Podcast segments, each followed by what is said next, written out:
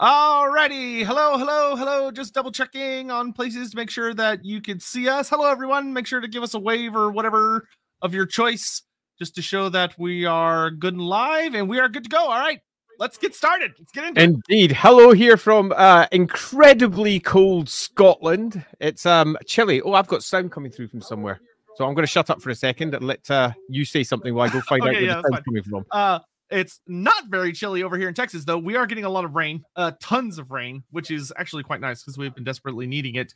But this is the second to last stream celebrating Spooky Month or October.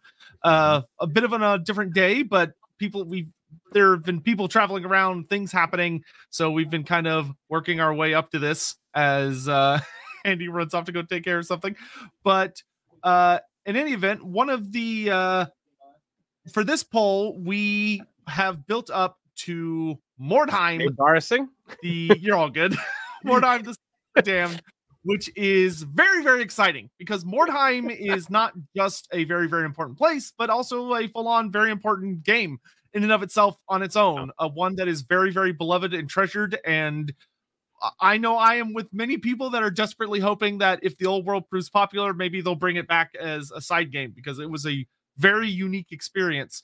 But we're not really here to talk about the actual tabletop game of Mordheim. We're here to talk about the story. But, you know, it is an important aspect of Mordheim in general, because if it hadn't been for that game, Mordheim literally wouldn't exist. It was a new creation that was built for that game. The entire storylines and plots that were put in place were all, again, built for that game individually. So discussing that game, I don't think it's off the mark, particularly given... It won't be the main focus. But it's not the main focus. It did have, however, a massive impact on Warhammer as a whole, because it was when Warhammer shifted from its slightly more cartoony era in the mid-90s to late 90s, and then shifted quite deeply into the dark, gothic, almost Bosch-esque style that was presented by Mordheim, and then later filtered back into the main battle game. But, as we say, that's not the focus of today. Today, we're going to be discussing Mordheim, the city itself. What is it? Where did it come from? What did it become? And what sort of hellscape was it during the game, Mordheim? And why was it like that? I think we've got quite a lot of fun topics that we can discuss today. But as is often the case with these streams that we do, we're going to take you back in time to begin with a quick bloop. And in this case, we're going to take you back in time to one of those rare points of synchronicity between the Warhammer world and the real world, back to 1999. Now, in 1999, Mordheim, at the beginning of the year, didn't really exist. But by the end of the year, in both terms, the Warhammer world and also in the real world, 1999 would be a huge year for Mordheim, both the game and Mordheim blowing up like crazy in the year 1999 Imperial calendar over in the Empire. So, as is the case for some of our previous streams, there is a few important points to bring up first. Number one, 1999 for the Warhammer world is important. And it's important in the same way that 2303 is important, in the same way that, let's say, approximately 20 is important. And it's important because it's one of the great incursions of chaos. Now, this one is often sort of loosely massaged and half forgotten about because it's not one that's discussed anywhere really outside of Mordheim, the game, but it is hinted at here or there at other sources. Most importantly, though, we can say the following. It is a time of absolute woe. The world, not just the Empire, but the world is in a state of decay. And the Empire in particular, it is fragmented into multiple different states. It has collapsed, really. The Empire as we know it today, or as it will be formed by Sigmar, has completely, largely gone. It is the start of the Dark Ages, where the vampire wars are about to go wild. And it all started about 20 years before the 1999 date of the Mordheim game, when Empress Magritta, who is basically just Margaret Thatcher, 1979, exactly the same deal, if you didn't know the reference here, but Empress Magritta of Marienburg, the whole, let's just say, debacle around her causes the Empire to fragment entirely. It is a time of war where mutation has arisen, where magic, which is formally illegal, has spread to the point that it's common to see wizards, often chaos wizards, bad, nasty, dark wizards, wandering around through the various halls of not just the local merchants and the halls of power, but the streets everywhere. Most nobles at this point have some form of wizard. There is not just magic everywhere, not just corruption everywhere. There's witch burnings everywhere. The smell of burning is in the air in every major city. And Mordheim at this particular point is a complete... The best analogy for it is for you 40k players out there, it has gone the way of the Eldar just as it's about to fall. That's an apt description. So, yeah. For those of you who know your 40k lore, it's not a good time in Mordheim, or it's a really good time in Mordheim, depending upon how you want to see it. Tuomas Prinin, the chap who wrote most of the, a great deal of the Mordheim material, actually released relatively recently an entirely new war band that was prevalent during the end times as it was presented there.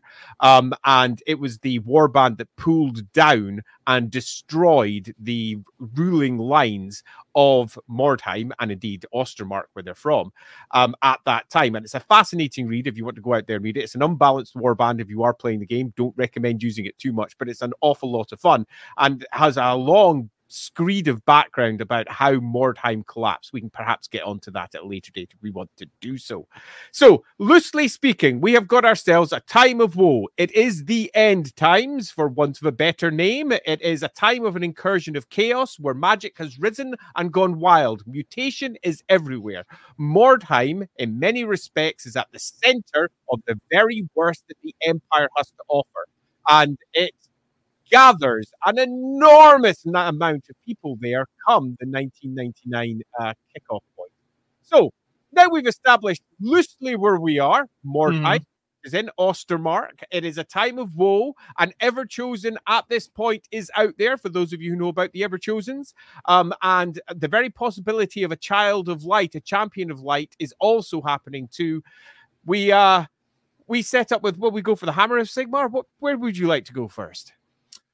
I think it might be, I think a good thing to start with Mordheim might be the state of the city as far as what the people of Mordheim were actually going through, and that it becomes such a place of decadence, like kind of what led into that, and how, because the Church of Sigmar, of course, was being very not happy about what was going on there. Hey, Dimitar, thanks very much. And yes, I will. My new PC has arrived. It's on the other side over there. I've been testing it. Yay!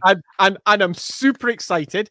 We're currently rearranging my entire house around it because this PC, the one I'm working on just now, which doesn't work at all, it's a mess, is getting moved into another room. But yes, that will be happening. Thanks very much for asking. Excellent news. Okay, so there had been a general degradation of the Empire for centuries. It had started with the major split of the Grand Provinces that had been put in place after the reign of Sigmar, and then had devolved into what became known as the Time of Three Emperors, where you had yourself the electoral emperors based in, let's say, Altdorf, although Nuln and Altdorf would be a better way of putting it, and to a degree, some other places too.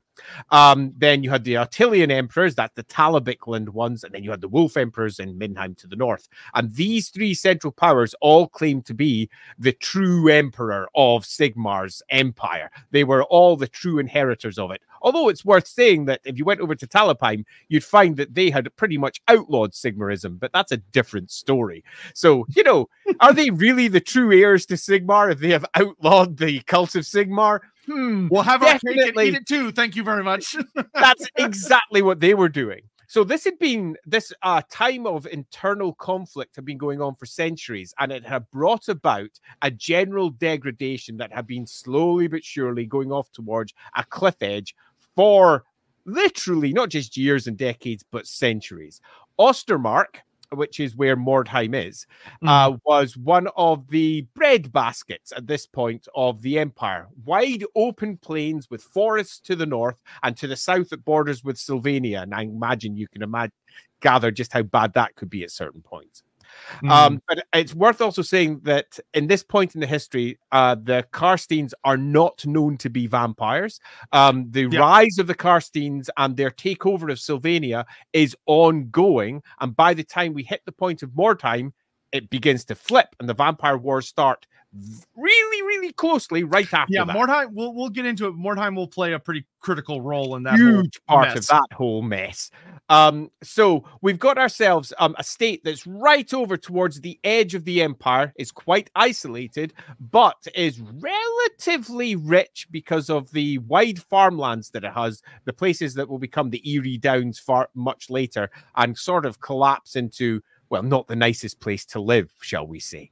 Mm. And do we know who they sided with in the, as far as the three emperors? Were they with the Attilans? Or they weren't just with them. They had largely been conquered by them multiple times. And the general view over in Talabic land was that Ostermark wasn't even really an electoral province anymore, although it was, depending on the politics of the time.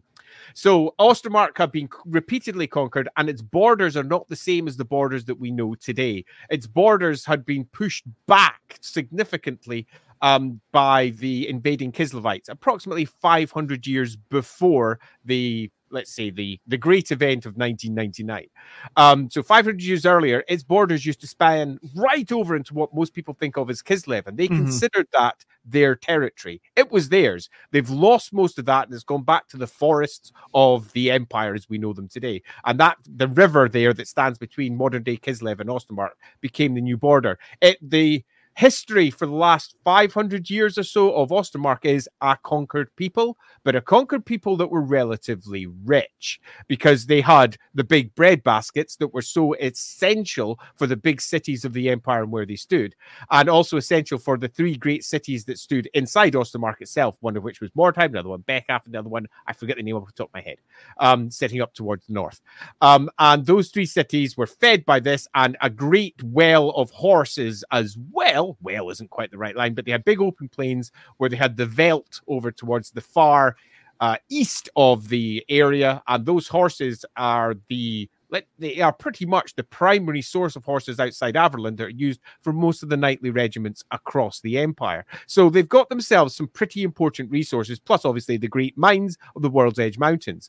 And that richness also brought a certain level of decadence, particularly because the ruling elector count, if you wish to even call him that, the ruling elector count and the runefang that he carried wasn't really ruling in any great sense because he was a puppet of Talabheim land in many respects, meaning that they had time on their hands. A lot of time on their hands. A lot of time on their hands. And time, as we all know, particularly if you have power, tends to bring decadence anyway. And Mordheim became, in many respects, a center for this. On top of that, Mordheim also had, out of the many places that it has got one thing that stands as an exceedingly important let's say location, and that's right in the center of the city on an island stands one of the most important abbeys, I suppose, to Sigmar in the empire. And it's important for multiple reasons. It's important because it's the primary female-led one. There are obviously in the empire several various corners of the cult that are mostly nuns or their priestesses or whatever, but this is the most important one because not only did it have lots of spiritual and historical and mythical resonance in that there's lots of stories tied with this location that go all the way back to the time of Sigmar, but it was also the primary one that nobles from across the empire, if they had errant daughters or if they had anyone else that they wished to send them somewhere, it's that particular abbey that they would send them to. The Rock. Yeah. Yes, indeed, the Rock. And that meant that you not only gathered a great well of Sigmarism right at the heart of the city itself, but that well of Sigmarism was strongly related to families from across the empire, as they had various women who had come from various important families from various corners of the empire gathering there and being taught in the ways of this particular brand of Sigmarism, the Holy Sisters that were there. And the Holy Sisters there also had one thing which stands separate to many other parts of the cult, and they were strongly centered around the concept of augurs. The concept of being able to see into the future, and the concepts of being able to also to see into the past. And they had entire, let's say, wings of that particular part dedicated to seeing future, receiving visions from Sigmar. And this comes hand in hand with what's about to come, because their augurs perceive something about to occur. Yep, and they were the scary kind of augurs too, the ones that usually don't have eyes for whatever reason, which is why they usually have really crazy helmets or bandages wrapped around something that a character in Lawhammer is dealing with. Indeed. And who is also an augur, which is quite fun in my game. So where do we even start? There are so many different ways that we could tackle the next step. Yeah, so I think I would like to take a moment to get just slip in a fun little conspiracy moment, a little theory thing. Just slip those in where possible, because Mordheim is very dense. So Mordheim is, as kind of Andy talked about, is this, and it's a big city. Like, there are a ton of people have been showing up because of the wealth. It's bringing in more and more people, a lot of merchants, a lot of nobles, because almost anything can be found there. And they were actually very well positioned, because Sylvania, as we talked about, wasn't great these days. The Sylvania did deal with a pretty nasty set of circumstances a few centuries back during the Black Plague, where it was A, particularly devastating in Sylvania, and B, there was a big rain of Warpstone meteors that had happened not too long before that, which is why a lot of the problems Sylvania has were there. And also, all those meteors brought the Skaven in large numbers to Sylvania, which was just awful. And then, of course, that's where everybody's favorite necromancer Van Hal cropped up, who actually is much more of a fascinating figure. We don't have time to really get into him, but he's a lot more dynamic than just a big bad necromancer, because without him, the Empire probably would have fell to the Skaven, to be honest. But in any event, Sylvania had already had a lot of problems, and so Mordheim was kind of that perfect distance away to reap all the benefits of really being the only major force in that little part of the Empire. There was really nobody else to contest them. And so they're reaping all the rewards and benefits of that. And the city is very well positioned defensively, in that it had wonderful walls, massive garrisons, powerful legions. And it started to, of course, with that decadence, draw in all sorts of nefarious forces as well. There were a lot of agents of various powers that were involved in the city, not just chaos, but also the von Carsteins, who were rising, and nobody knew they were vampires, but Vlad was spreading his gifts very extensively around Sylvania. In fact, by this point, I think most of the major houses had already been turned, though most people probably were not aware of it. And the people of Sylvania were, for lack of a better term, good at keeping their heads down and not asking too many questions, because you don't ask questions in Sylvania or you're going to end up dead somewhere very quick. And then there were also forces from beyond the Empire as well. Not only do you have like the Skaven around, because it is close to areas of interest for them, but where there's people, there's Skaven, because oftentimes I don't know if I would say that under Mordheim was a particularly large Skaven warren, but there was definitely a Skaven presence, because where there's power, there are things the Skaven can use to manipulate and further their own ends. And the Skaven in many ways were still nursing their injuries from their pretty bad failed invasion during the Black Plague, which of course went very well until it didn't, because the Skaven fell to infighting, which they always do. But so there is something about to happen to Mordheim, which is that... Let's jump into that bit, because the bit that excites me. The bit where it goes. Now, this ties directly into some of our previous streams as well. And whether we're dealing with Tehenowin, whether we're dealing with the coming of the end times, with Valton, with all of these great events, because a great event is about to occur, and it was one that was prophesized. And this is the important thing to remember here, because it's going to make an enormous difference to the city. We are in a time of horrendous woe. There's witch burnings, there's mutants, there's monsters in the forest devouring people. It's a horrible time. and despair is prevalent. We have nobles that have risen up, and because they are indolent, they have got more around them, a great wealth about them, and peasants who are dying. It's a horrible time. But there is a prophecy, and this particular prophecy says that at some point, the city of, I think, Sigmar Sisters or some similar thing, will see a great comet above it, and great wings of fire will blaze through the sky, and Sigmar will return. And he will come to us in this great city upon a great throne. And he will come, and it'll all be great. And all the northern lands will fall. And you know the normal prophecy stuff. Now, this particular prophecy, which comes from one of the various cantuses of, what's his name? Macadamnus, I think it is.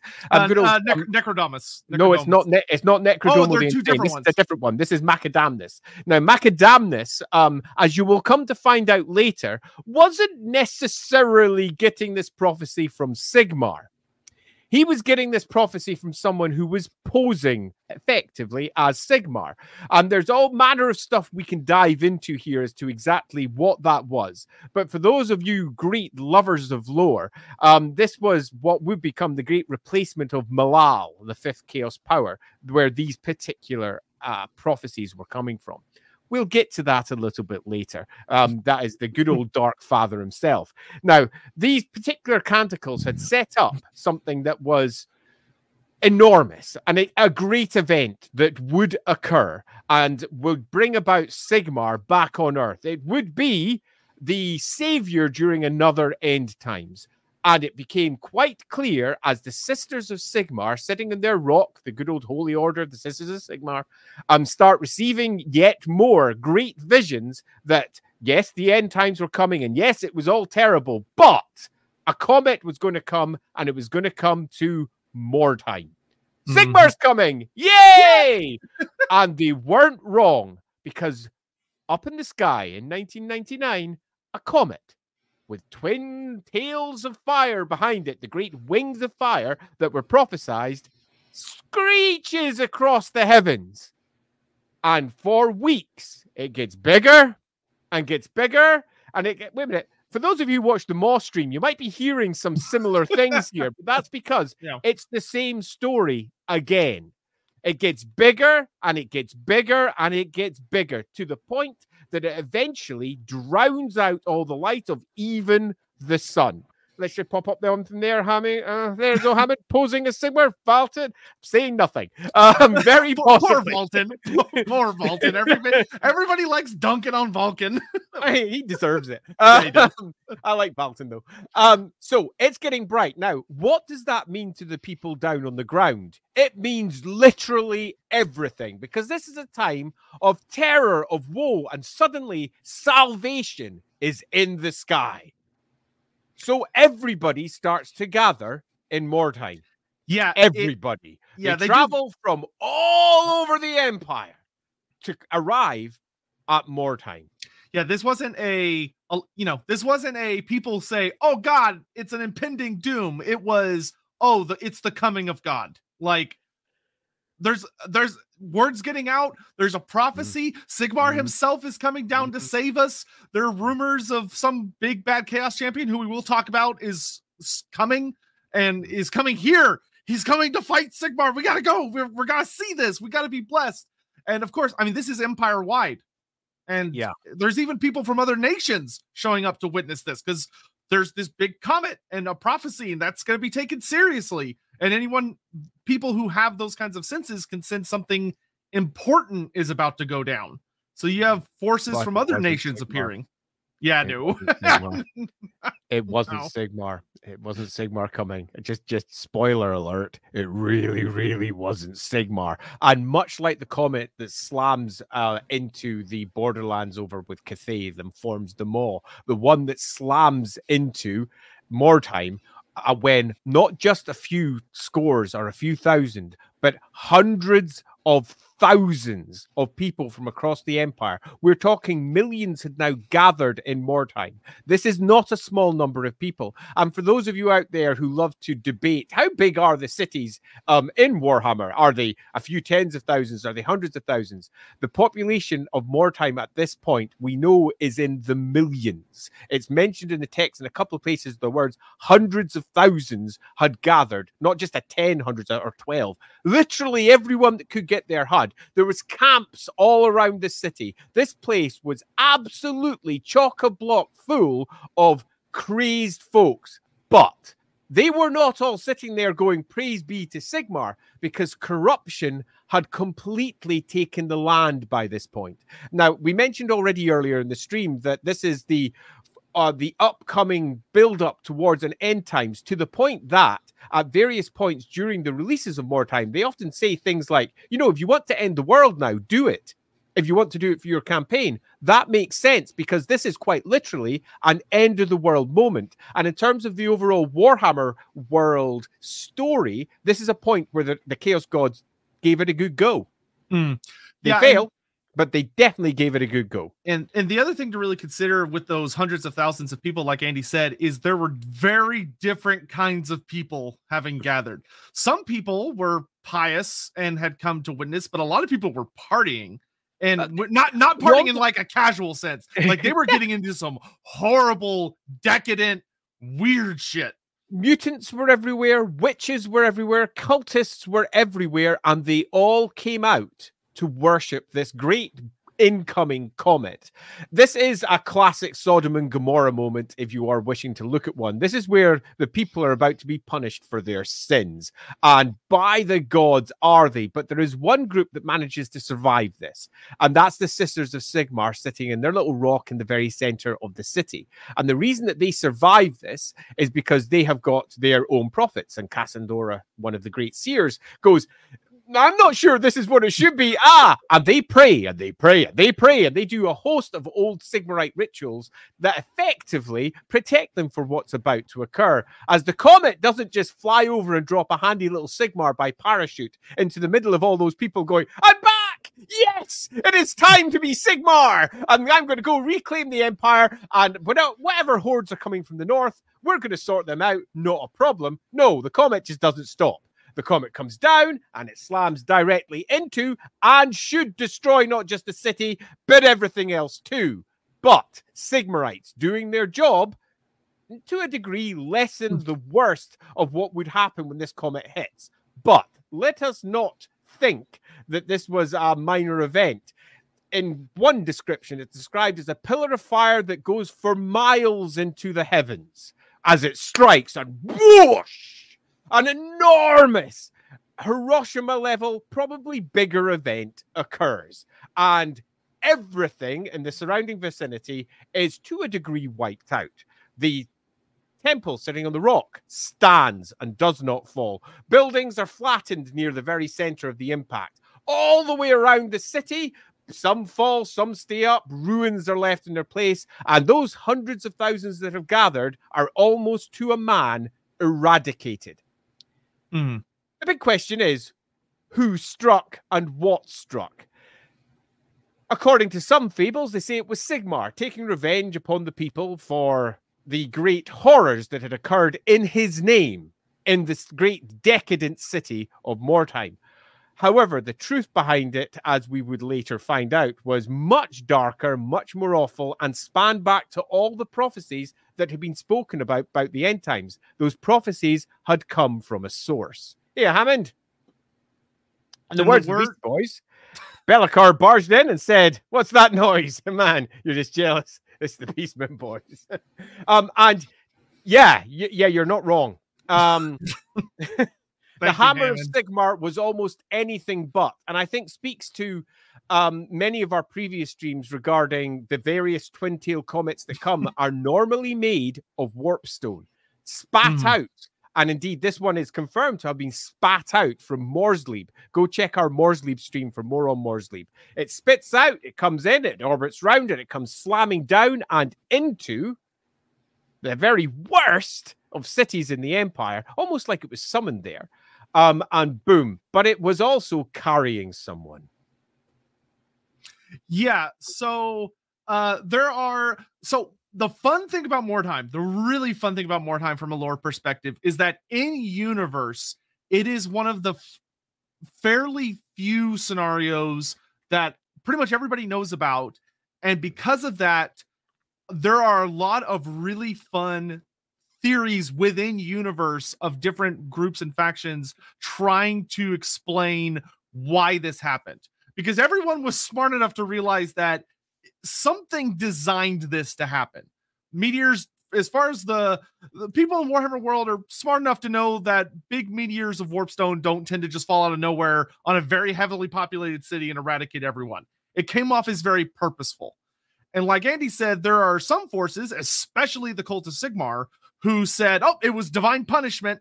You got what you deserved. That's what you get when you don't do what we tell you to do, is of course how they framed it. If you're out there and doing sin, if you're not following the words of Sigmar, he's going to chuck a meteor at you guys because that's what you deserve. And what's interesting is there's some interesting caveats within it of there were also forces within the church that really did not like the Sisters of Sigmar in particular because they viewed them as a threat to their authority and their power. Oh, thanks for the cheers. I'm not casting aspirations, but Cathay does have a record of so many big hunts of Warpstone. Where were they when they went down? Well, what I'm about to say is within like newer lore, with Cathay being a more present thing, I would not be shocked if there are wizards out there who learn about what happened with the Great Maw and go, I wonder if the Dragon Emperor did that because we were getting too powerful. Here in the West, we were rising up. We were getting too mighty. He saw us as a rival empire. And what if he threw a meteor at us? I would, if I ever got to write like kind of a crackpot astromancer of the Celestial Colleges, I would absolutely have a weirdo within the Celestial College who like rambles about that theory to anyone he can get to listen to him, and everybody else just hates if they're stuck alone in a room with him because he goes off about how the Cathayans are throwing meteors at everybody. But what happens with Mordheim and the main kind of thrust behind it is one particular baddie, very important baddie that a lot of people very much like, who takes on a fun little bonus name. Yeah, while he's in town, which is the Dark Master. The Dark Master of Mordheim, who those who get close enough to him know as the Shadow Lord, which probably should be enough of a hint for you to figure out who it is, is that the grand architect behind a lot of what goes down is revealed to be Be'lakor. Arguably the grand architect of everything that goes down is Be'lakor. And when this comet strikes, it's 7 days and 7 nights, which I always thought was not the most Warhammery lineup. It could have been 8 days and 8 nights, but whatever. 7 days and 7 nights of pure hell. The burning of this meteorite that has struck makes it far too hot for anyone to get within the old walls of the city. A pall of smoke and shadow covers everything and never really properly recedes, where beforehand there was no night and day because that comet was so bright that the night was as light as day. Suddenly, all became darkness. And not only did all become darkness over the course of this next week of hell as we move into the new year, because it almost certainly struck down right on Hexenstag, as we move into the new year and the awfulness becomes apparent. Trees in some places grow within a day. In other places, they come out twisted and broken. Leaves fall off of everything on evergreens. People start mutating. Those who were out in the periphery and survived it out in their camps, mutations start spreading like wildfire. People are becoming something new. Anything that survives inside the city itself becomes something terrible, something broken. The Elector Count, who had been cavorting like mad in there, Steinhardt, the Elector Count of Ostermark. He had died along with his entire court, but some of the court survived in the most horrendous state. Indeed, quiet corners of the city, whether it was down in cellars, whether it was down elsewhere, have survived, and they do not survive in a kind way. They are properly broken by the horror of what this comet represents, not just because the comet itself has burned them, but because of what it's made of. And I think there is something important here to say, because Mordheim takes a step away from standard Warhammer lore here and presents a different version of what we all know as Warpstone. And in Mordheim, they present it as Weirdstone. And Weirdstone is just Warpstone. It's basically the same thing. Mm-hmm. But the Weirdstone here has a host of properties that is not normally associated with Warpstone. Not only does it have a host of properties, people are picking this shit up, just like it's any old other rock that might be lying around, and not turning into crazed, mutated dogs just for having a quick handle of it. The Warpstone that's around here is different, and there's a reason it's different. It's because it has been changed to a degree by what's riding within it. The Dark Master that we've already referenced, Be'lakor, who is pretty much the replacement for Malal, for those of you who know your old lore. He is quite literally the god of undivided chaos, who never quite made it to the same height as the other four chaos powers. He is, however, even in the weakened state that we have him built up for here in Mordheim, exceedingly and extraordinarily powerful, but somewhat stymied by curses that have been placed upon him by the other ruinous powers. So we've got this great spread of Warpstone that's gone everywhere, but it's not like normal Warpstone. People can pick it up and things start happening. Some people, as they pick it up, are healed. Others, as they place it against something, the thing they place it against, it turns to gold. Mm. Others, who are naturally wizards or witches or have some ability with magic, realize that they can just hold it and channel the most powerful, extraordinary of magics. Others realize that it can be used to fuel great holy rituals, not just unholy, but holy rituals. Others realize it can be used for unholy rituals. Pretty much every faction that is out there in the Warhammer world sees something that they can use in this. And Mordheim very quickly, very, very quickly, no matter how dangerous it is, and it's insanely dangerous post this great impact, becomes a center of great interest, because it is proliferated with this magical substance that is enormously useful and thus, in time, enormously expensive. And every single faction of pretty much the old world will be sending people there to try and grab this shit. But it's a little bit like throwing coins into a well 5 miles deep. It's just going to keep on top. The people go in and most do not come out. Yeah, one of the things that's really interesting about the Weirdstone is that it could almost be argued to a point that Be'lakor did it on purpose. In that it very deliberately draws in massive amounts of people, whether you want to look at that as massive amounts of souls, massive amount as potential supplicants or just suckers. And the thing that's important to understand about Be'lakor in general during this is that all of this horrible suffering, all of this death, this mutation, madness, awfulness, which we'll get into, is it's really just an elaborate escape attempt by Be'lakor. In that this is kind of his first really big, in the kind of the later stages when they reinterpreted Mordheim to be around all of this. This is Be'lakor's first big play where he manages to get enough of his sanity together, enough of his power together, that he tries to escape being a completely insane entity that is bound in shadow, that can't affect anything and is just forced to suffer and languish in a realm kind of next to reality. Yeah. And he goes all out trying to get out, which goes to show that how terrifyingly powerful he is, even at just this itty-bittiest fraction of his power. To give you an idea of how powerful he is, because this is something that is often asked, is that who is Be'lakor? Where does he sit?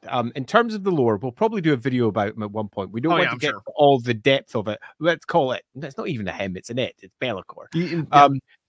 This is one of the rare demons that transcends settings. He's also in 40k. And in 40k, pretty much stands above the demon primarchs themselves. He's above everything except for the four great powers of chaos. Most of the other greater demons are weak in comparison to Be'lakor. Be'lakor is insanely powerful and gathered that power in the Warhammer world during the very first incursion of chaos, to the point that the other chaos gods started to get a bitty worried. Now that might be a a bit of a projection here, but it's fair to say that he ended up being very cursed for what he became. He had his own greater demons. Yep. And that just to make it nice and clear, he had his own greater demons. He has a massive demon horde that is trapped, waiting to go.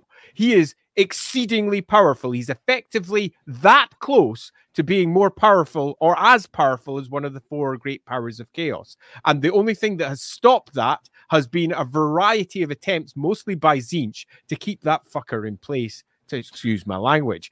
This whole thing was orchestrated from him, and at its heart, it was the break of reality that was Morrslieb, and that it's effectively almost the realms of chaos up there anyway, because reality itself breaks down with so much warpstone.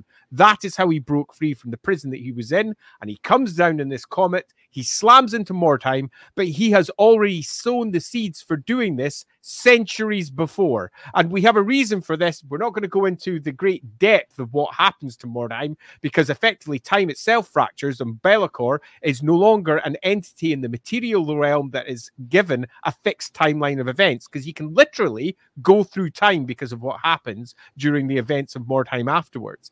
And he ends up being Archaon's dad. There's all manner of crazy shit that Be'lakor ends up doing. He ends the world. Be'lakor is the reason for the end times. So if you hate the end times, blame Be'lakor. Yeah. This is where he actually sets a crazy amount of things into motion. Is he? I would say Be'lakor is above Hatchet. He's above the Great Horned Rat. He's got his own entire army of demons that are his own. The problem with Be'lakor isn't what his power level is. It's what is it when he's free, and he's never free, meaning that he's way below all of them in terms of his actual expressed power, the things that he can actually do, whether he's his shadowy self or whether it's post-crowning Archaon and he's much more material. We won't go too much into Be'lakor, though, because this could easily be a stream by itself, but loosely, and when he's at his full power, he's pretty much not just sitting beside the four great powers, he's challenging them, which is why they curtailed him so much. Yes. So the Shadow Lord appears over in Mordheim, and he is very much using this Weirdstone, which is geniusly designed so that it will lure in everybody. It doesn't matter who you are, it doesn't matter what you do, what your power may be, whether you're in it for money, you're in it to help people, you're in it for yourself, you're in it for power, you're in it for good or bad reasons. Weirdstone, you need it. It will change everything for you, regardless of what your goal is, which is so horribly sinister, because it's not just that it lures in greedy people. It lures in the desperate. It lures in the kind. It lures in the arrogant. And so all of these factions want it and are sending people, and that's what Be'lakor needs. He needs people. Because Be'lakor, he pulled off something really clever, which is that he basically kind of just turns Mordheim into a piece of the realms of chaos. Enough that he could keep himself there. He can anchor himself, and he's not being blown around to an extent, though he runs into some really hilarious problems, actually, in a second. It's worth saying that, as it turns out, he's stuck there. Yes. So Be'lakor, okay, there's a very important caveat to include about Be'lakor, and that he is a terrifying character, but he's also kind of hilariously an idiot. Well, it's not, in this case, I'm going to fight his corner, because that's a general opinion of poor Be'lakor. He's literally cursed by Tzeentch at this point to not be able to leave. I mean, as curses go, it's not so much he's an idiot. It's more that Tzeentch itself is very much convinced that it does not want Be'lakor, who has the power of all four greater powers within him, because all four of them imbued him as a force of undivided chaos. He's the very first ever chosen in some respects, but he's the demonic equivalent before they went with the ever chosen plan, which was in many respects to replace Be'lakor. He's not so much an idiot, he's insane, beyond out of his head, and sadly cursed, I think. Despite his corner a little. It's good to say he comes off like an idiot, but it's not his fault. It's not that he has bad planning or his ideas shouldn't work. It's that he literally has a fake god who is one of the most powerful beings in the setting, constantly screwing with his stuff to turn it's kind of like the idea of the monkey's paw, right? Except for it's that when Be'lakor pulls off a plan, Tzeentch adds an asterisk or a caveat that makes it not work the way Be'lakor wants it to work. Totally. So what happens, and the real important thing is that an Everchosen actually shows up in this story. An Everchosen who very rarely gets talked about. And it's because I think there tends to be some confusion about him being a potential Everchosen as opposed to a full one, but he is functionally a full one. He is the full one. Cardoon the Gloried. Yeah, who I believe is the 11th. Yeah, unless they go and put another Everchosen for reasons that we don't understand between this point and as of our cool some 300 years later. This is the 11th Everchosen, and all part of Be'lakor's plan, because he intends to possess, become the Everchosen, rise up as the 5th Chaos Power, and effectively go to war with the other Chaos Gods, because he is Malal. The great god Malal made manifest in a different way. For those of you who know your ancient lore, there used to be 5 Chaos Powers, not 4, and the 5th one was called Malal, which was dropped for a variety of reasons in the past. And Be'lakor is a direct replacement for the whole concept of Malal, chaos that fights chaos, and is a fun, exciting, interesting version, which in different people's hands has both been brilliant and not so brilliant, because he's often played for pratfalls in some of the lore, much as lore master Sotek has suggested. They almost like making fun of him or using him as a character to show how powerful their good guy is. So they'll show how powerful their good guy is by having the good guy beat Be'lakor, who everyone knows is ridiculously powerful. It's a little bit like in Star Trek, that whenever they wanted to show someone was physically powerful, they just beat up Worf with that character. Yeah, or the Avatar of Kane in 40K. Yeah. Poor Avatar of Kane. Yeah. I mean, everything kills the Avatar of Kane. And Be'lakor is to a degree on that same receiving end of punishment. But the plan that he has for Mordheim almost pulls off. So to break it down, Be'lakor, a lot of Bellacor's plans actually tend to revolve around possessing an Everchosen. That's usually his kind of go-to strategy. And part of it because it's loosely what he was originally. Yeah, part of it is that for him, it's kind of a revenge system of that he is... The Dark Gods are assholes, and they very much deliberately gave him the job of... Be'lakor is intimately involved with every Everchosen because he has to crown them. He's the only one that can get to the crown of domination and put it on their heads. That is literally his job. His curse. He's cursed. Yeah, and he hates happy it because they're literally doing the one thing he wants, and the Dark Gods are like, making fun of him. So he constantly is trying to possess that person, A, because it's a clever move in the sense that it's so close to his goal. All he has to do is put himself in that guy's body and possess him, and he's right where he wants to be. And once he has that form and he's off the crown and everything, he's basically unstoppable. But pulling off that little bit, this is... probably one of the most heartbreaking moments for Be'lakor, because he pulls it off. He does it.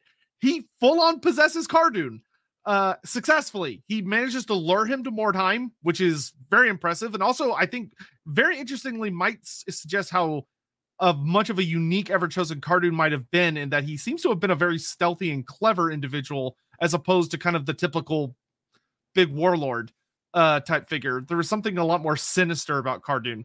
But Cardoon gets lured into Mordheim one way or another, and Be'lakor manages to get him into position and fully possesses him. Like, he invades him, gets all of his essence into Cardoon. He manages to break Cardoon's will, takes over his body, and is like, finally.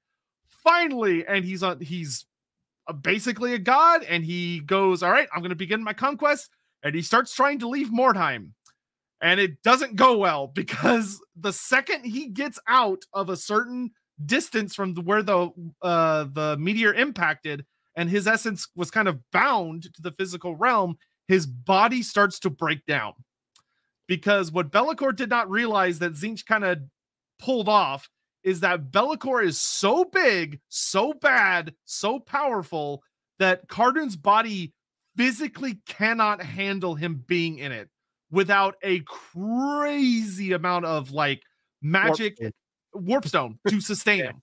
So if he leaves the city, he will die, and he will go back to fading into shadow. And Be'lakor goes, fuck, God damn it.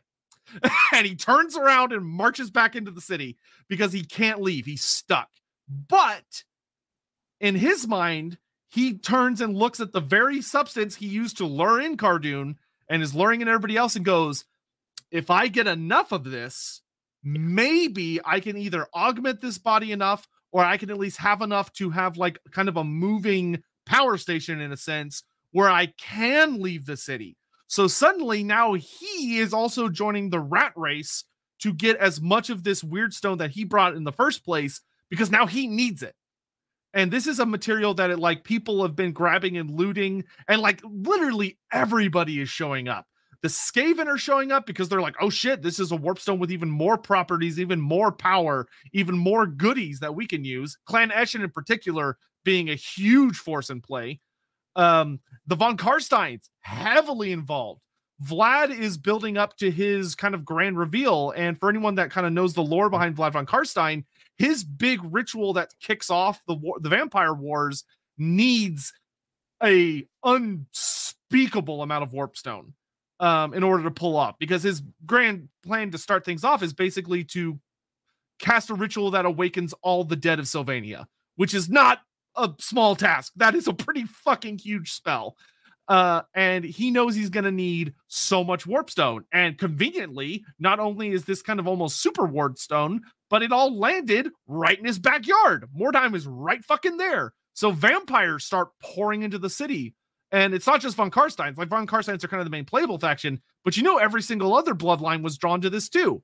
Of the Necrarchs, they want all in on that. Lamians, there's a lot of political powers and schemes going on, and Neferata wants to be involved. Blood dragons are showing up because rumors about all these different mercenary bands and horrifying monsters appearing in the city, that's going to draw them in. And poor, the poor Ushorans get, they just, unfortunately, those poor bastards just show up everywhere. But so now you have massive amounts of the undead showing up. You have massive amounts of Skaven showing up. All the other chaos powers. There are people being drawn by Bellacor's whispers now because he needs cultists. He needs agents. He needs warriors. He needs more demons because he needs more. And so not only now is he drawing in people that are greedy and he's now trying to get those people to fall to him. This is why if you're playing in Warhammer 3, Be'lakor, I don't like that they've done this, but I understand why they kind of, though it's also due to some limitations things, he has kind of a Warrior of Chaos angle in that he has a lot of mortal followers because he can offer a lot of power, a lot of other sinister things. So as not to get too caught up in Be'lakor, although yes. I'm about to say more on it, because his story is intrinsically linked to Mordheim. To look back at Be'lakor's origins, we're looking at the very first Demon Prince. So this is the very first person that the Chaos Power is elevated, and they all channeled a certain amount of their power into him. And he rose up and came to rule the northern tribes up in the north. He became not just powerful during the very first Cataclysm, the Great War, of Chaos, he became arguably the central part of their power in the Warhammer world. There goes Anonymous. So like he's copying the gash with the Warpstone. No, he did it first. He, all the way up at the north of the world. He was bathing in the warped energies that were coming from the portal, and he swole to such an extraordinary power that he had thousands of demons that were under him. Hundreds of thousands of worshippers that were about. Most of the power, the demons and forces that wandered the world from the north were his. They didn't come from the four great powers of chaos. They were his. But because of the very nature of what they were doing, the demons that were around him rose in power and became full demon princes, much like him. And that fragmented all the power that was around. That, to a degree, made him a bit weaker. And to make matters even worse, when he realized this and all the demon princes went to war with each other, because he went to war with all the other demon princes for daring to try and take any of his power. So those who were once with him are now going to war with him. That was the war that gave the elves the opportunity to create the great vortex, suck magic out of the world, which made poor old Be'lakor, that relied on that magic for his existence, to wink out. And he was cast out to the realms of chaos. And this is what he was attempting to avoid here down in Mordheim. He's attempting to break free of the realms of chaos where he had been trapped. He was attempting to physically manifest in the real world. That's why all the Warpstone is all over the place, and it's being gathered up like crazy to empower him. He just didn't realize quite how much of the stuff he'd need, and that the possession would not be enough. So Be'lakor, he's very interestingly one of the characters who is very undone. He's not undone by weakness. Ironically, he's undone because he's too powerful. Too powerful, yeah. Like, he underestimated how powerful he is, which is kind of a weird phrase, but it is what happened to him, and in this instance.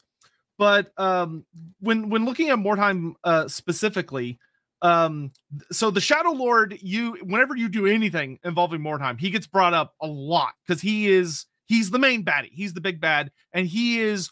There's a lot of characters that talk about his presence lurking at the center of the city, where people who are blessed with the ability to perceive the winds of magic, often called second sight, or even people who have holy visions and things like that, they can sense something at the center of Mordheim.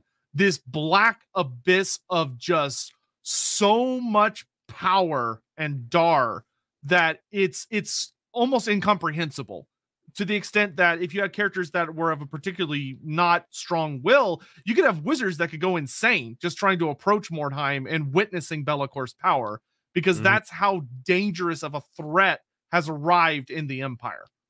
I will say, though, just to make sure that our timeline is clear, that this is not what Be'lakor was when he first arrived. When Be'lakor first arrives, he's an insubstantial, effectively a demon. He's the shadowy master that lies behind it all. And as everyone is piling into Mordheim in an attempt to grab various bits of Weirdstone, wherever they may be having, and most of the time just tearing into each other in the most horrendous fashion, he is not this great demon that's sitting over it all going, ho, ho, ho, ho. He's quite literally a shadow master behind the scenes. The Everchosen has yet to arrive. He hasn't tried to possess him yet.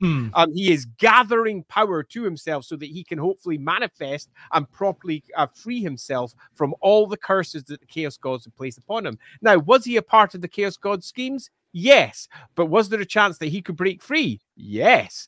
The Chaos Gods are fickle creatures, as we all know. He gained his power from them in the first place, after all. So don't think of him as this great demon that's sitting there in the heart of Mordheim, being looked at by everyone like he's sitting on the horizon, like a great video game demon. It's at the end of the kind of song. Because Mordheim, the events of it take about, I want to say it's like 1 or 2 decades ish. Yeah, it's not short, and it's fair to say that it's not really resolved for 300 years, when Magnus the Pious is the one who comes along and breaks the curses, shall we say, that sit upon Mordheim. But in many respects, don't even fix it then. All he does is shatter time in many respects. And it's not until Gotrek and Felix come along later, all the way up in 2500, that Mordheim finally is to a degree broken. That's covered in one of the good old Gotrek and Felix stories. Yeah, City of the Damned. Fun book, and also a really, really, really, really important story if you want to read all the way to the very, very end, because it literally sets up the final 2 books. Does. But so we've talked a fair bit about Be'lakor, and once again, it's worth talking about that he's almost seen as a pop up and say this one just so everybody knows. Yes, it normally would be Sunday, but I was down in London. I apologize to everyone last Sunday, so I couldn't do the cast, but I am here today. Yeah, so you can it's not a bonus episode, but if you want to think of it as a bonus episode because it's on Thursday, there you go. Yeah, there we go.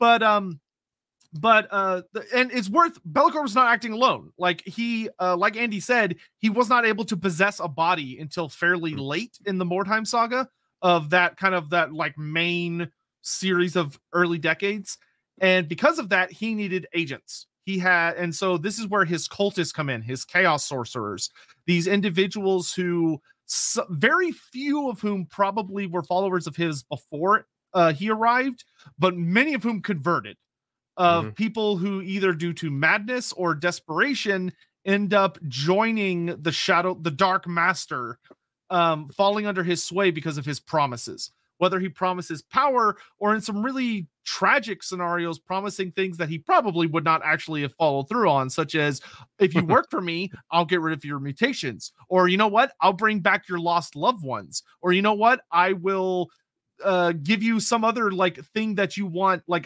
you've got a horrible disease. I can cure that for you. Oh, you want to help feed your children or whatever.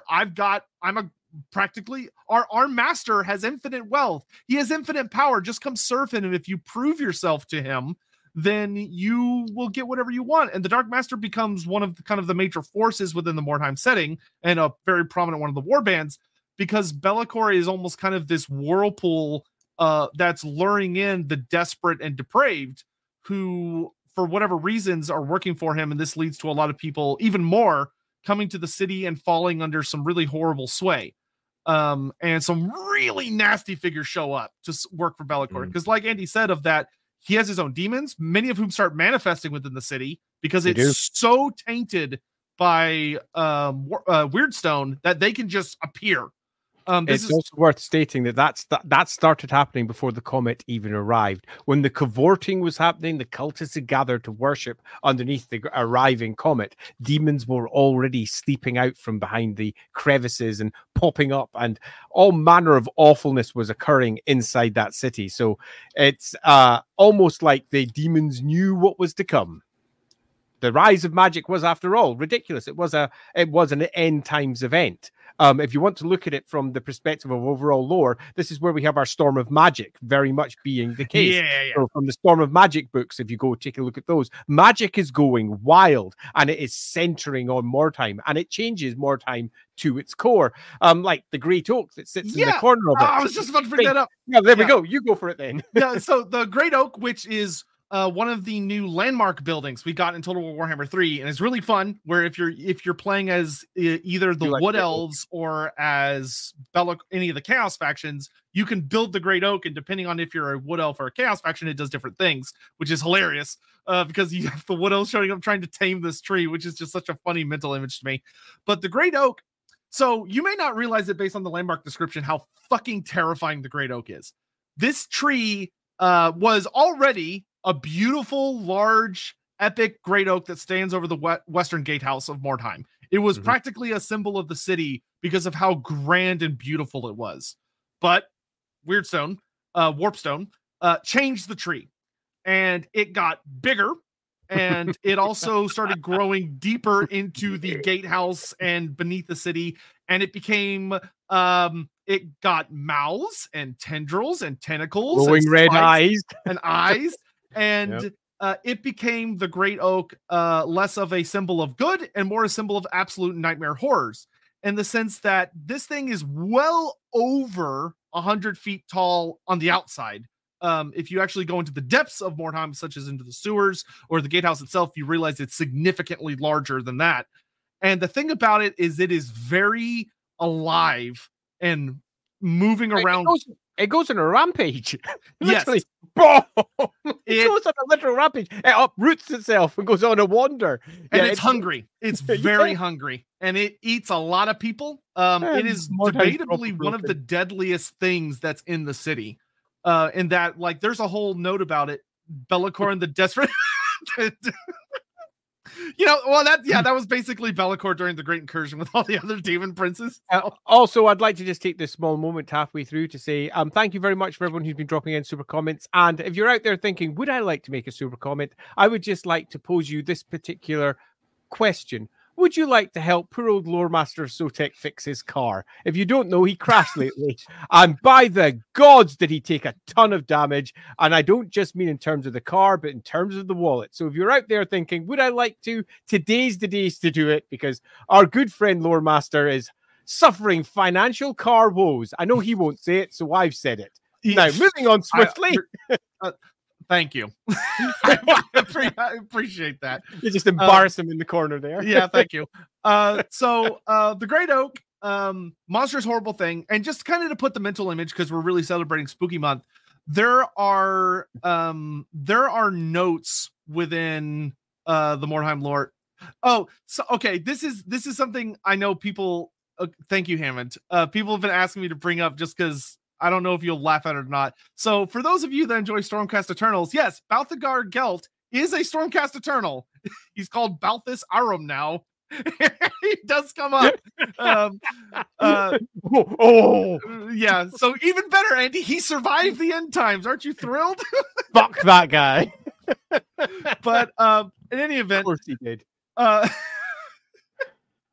In any event, what is so the Great Oak, to put in how horrific this thing is and what people encountered, is that Mordheim is such a shitty place that a lot of people, very often not correctly, would assume that the most dangerous part of the city surely had the most wealth. That's where the most Weirdstone must be, is wherever the most dangerous area is. Or you know what? I hear that there's a big treasure stash in the Western Gatehouse. If you just go in there, apparently there's like all the treasure in the world because people try to keep going in there.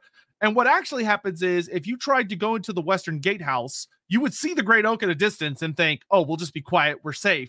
And you get down in there into the dark where there's no light, and you wouldn't see anything at first. And as you get in, you'd hear the sound of creaking wood, and then look, and there would be vines grown over the exit behind you, and then eyes would start opening, and you would be surrounded by thousands of tendrils made from fleshy wood-like substance that are covered in eyes, mouths, fangs, that just start crouching in on you, and there's no escape, and you're going to die. Like, nobody ever managed to, until I think Magnus came much, much later, the Great Oak survived.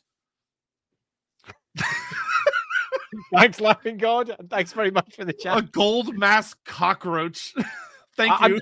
I'm just going to remove the word roach from that. Let's move on to Camilla. A vampire counts also get a landmark for the oak. It gives a faction-wide regeneration to bats. Love how they that's awesome. I didn't know the vampire counts got it as well. Stuff.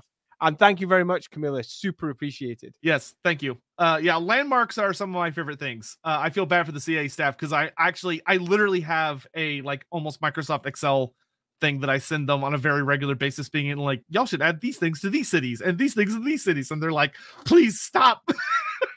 But anyway, so that's the Great Oak, but it was not the only monstrosity. It's the most famous, but the city was essentially carved up into different districts. Some of them fell under particular powers. Most were essentially just no man lands where the various powers would kind of go in, grab what they couldn't leave.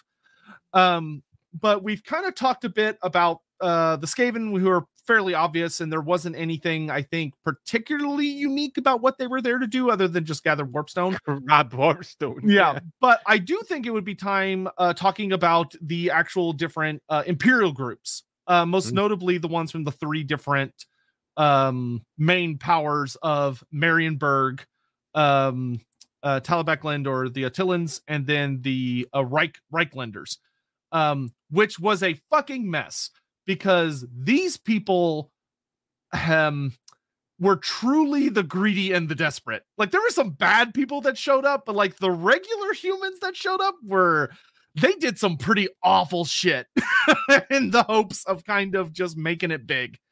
And a lot of that involved horribly murdering each other. Yeah.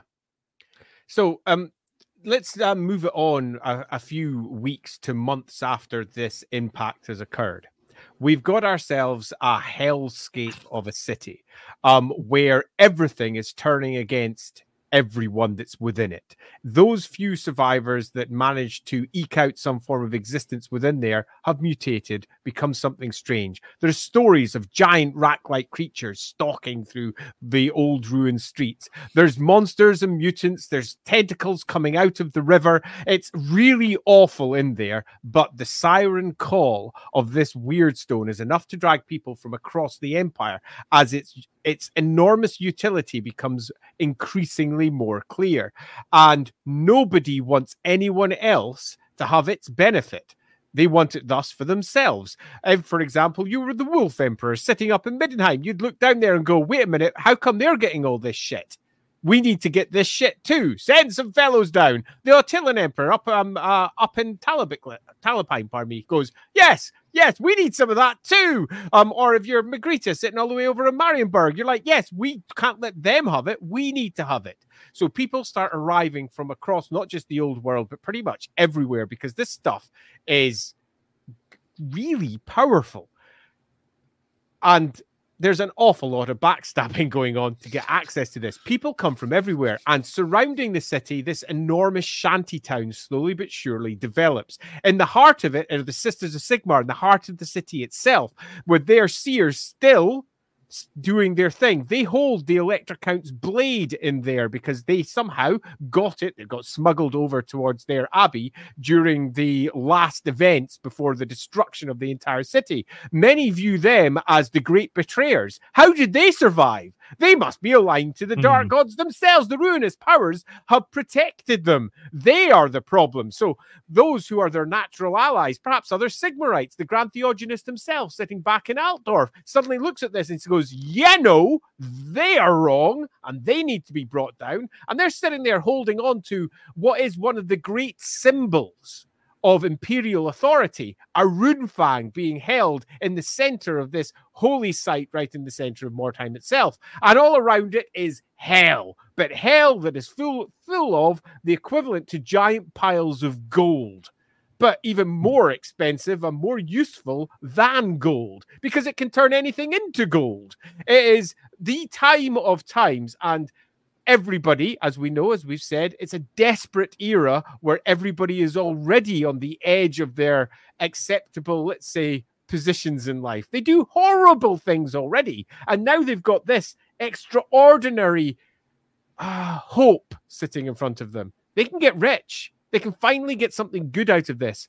And as we've said, the majority of the people that arrive out in the shanty towns, it's not so bad. But once they get in, it's cutthroat. And the majority that enter never get out. Yeah. And it's worth even saying that the real tragedy is there are a lot of people who are sent against their wills. Oh, yeah. To Mordheim. You have people that... you have some forces, especially within the Empire, who are so desperate that it's not even like they're just sending mercenaries, but it's also like they're arresting people. And you essentially have like these people get enslaved and sent to the city and told, tell you what, we will let you go and we'll forgive whatever crime that you may or may not have actually committed if you bring us X amount of Weirdstone. Like if you go into the city, grit some Weirdstone, come back, we'll let you go home. And it's this, yeah, and it's an awful, awful situation. And you even have other forces knowing how deadly the city is and also using that as a form of political advantage, where there are people being sent to the city who are very specifically sent there to die. And given that false promise, that false hope of all you have to do is this job and, you know, oh, you know, if you're in like a wolf emperor and you're like, oh, there's these like really fervent Sigmarites that are hanging out in the city that are protesting and they're being kind of annoying. You know what? Let's send them to Mordheim. Oh, and you have like a lot of, you have some places that are going, you know what? Oh, we've got these beggars or these poor people that we don't want to deal with. We don't want to have to take care of them. Let's just send them to Mordheim. They can get, they could find their wealth there. They could change their lives around. But entire civilization and almost society starts building up around this ex-capital of the Empire. Now, the destruction of Mordheim almost by extension destroys Ostermark. The entirety of its upper-level nobility is almost wiped out in a single night. So huge swathes of what was once a standard, almost feudalized land no longer has any of its lords in place. The lands are already polluted with the storm of magic that's going on, with mutation, with troubles, and it gets, if anything, much, much worse. I mean, it's almost like having a big Warpstone comet hit and spread all of its awfulness is a bad thing. What? But Ostermark as a whole collapses as a place and will eventually become the League of Ostermark far later, although in some versions it was always a league, depending upon which version of the background you read. But for the actual place itself, it's not just that people came from across the Empire. Back in the day, when they were playing the game back in 1999 into 2000 into 2001, there was a magazine called The Town Crier. And The Town Crier was a collection of articles for different types of gangs that could go down there, different kinds of monsters that might exist, different creatures that you could hire. And when I say that they really did tour the world, they did. There's rules in there for Amazons piling through. Yeah, lizardmen. Lizardmen going through Mordheim looking for their good old gold. They did obviously a host of. Surely there's a sacred plaque here somewhere. Yeah, totally. Somewhere. They did versions of the rules which were designed to be played, say, for example, over in Lustria, or designed to be played in the search for the Nemesis Crown or some other parts. But loosely speaking, there's rules in there for Dark Elves, very much looking for their own versions of the Warpstone in there, for High Elves doing their thing. There's Cathayans in there doing their thing. There's entire carnivals worth of folk just coming in and doing their stuff. We have to talk about there's some pretty proper, crazy amounts of involvement from across the Warhammer world in this one location, and it makes, from someone who's a role player, a perfect place for role play as well, because it is quite literally the place where adventuring bands go to make their fortune. Yeah, it should really kind of have. Well, and one of the things I actually think this bears a moment of actually talking about the tabletop game itself. Of the Mordheim tabletop game is so deeply beloved and fascinating, because it's not just an action or adventure or strategy game. It's a role play game. You build a warband that lasts for weeks of like real time play. Months. Yeah. Months. Yeah. Of like, and it's a fascinating experience of you, like, you're hiring people and you're setting them up with equipment. It was very, very detailed as far as like every individual piece of your body. You could have different pieces of armor. You could have all sorts of different weapons. And they came with upsides and downsides. You had like fascinating line of sight rules. You were playing with verticality. You were jumping across rooftops or moving across really like dangerous forms of terrain, trying to come around corners and surprise and manipulate your opponents. And it was a fascinating game. That was awesome. But there was so much role play to it, because you had a persistent warband. You would build up these characters, name them, create a little backstory for them, and play a mission. And then somebody would get wounded, and while they'd escape, oh no, they lost an arm, or they lost a leg, so they got a peg leg now, or like they lost an eye. And there were rules for if you lost a body part, how would that affect your character? Oh, you lost a hand? Well, you've got these debuffs now, but you're a little better at dodging because you're lighter. Or, hey, you lost a leg? Well, your movement, your agility are worse, but you've got kind of this other kind of interesting thing. And it allowed you to have a lot of really fun, dynamic stories. So for those of you who know your old Warhammer lore, you'll know the idea of the warband style of play had been going on almost since the beginning of Warhammer. It got introduced heavily through the course of 3rd edition Warhammer when you had the Realms of Chaos books. And in there, you got the warband rules for building up your own warbands, pitching them against each other to try and impress the Chaos Gods and take your champion and get that champion towards Demon Princedomhood before they became Spawn. And that was the whole concept of the warband rules. That had been taken and completely revised and turned into Confrontation and then Necromunda for 40k. Mm-hmm. And the Necromunda game was enormously popular. But obviously, for those of us who were Warhammer fans primarily, it was always that game over there that I might have bought 4 sets of and played pretty much end to end all the time. But let's just not discuss that part. I loved Necromunda, but the idea of a Warhammer version of Necromunda, a game where you had that campaign setting where you were taking your warband and developing it game by game by game, and importantly for Necromunda, the whole point of its town crier, telling a story within the setting. It was a game that was almost designed to have a GM sitting over it, telling a story for the whole campaign. And the story of the story of Mordheim as we know it is effectively the studio campaign, with Be'lakor, the shadowy master behind it all, attempting to realize its true potential. And that's the story that became the story of Mordheim. So the very nature of the role-playing, if you wish, although it's not strictly a role-playing game, it's more of a narrative storytelling board game. Yeah. But this warband style war game, I suppose, equally became not just the story of the game, but was also influential in how they pitched to everyone else to try and get you to tell your own story. As I said, there was the whole concept of the Child of Light, the Everchosen's opposite sitting on the other side as well. And that got moved over towards the Champion of Light, and they even gave rules for that much, much later for the first child that was born with it from the Sisters of Sigmar.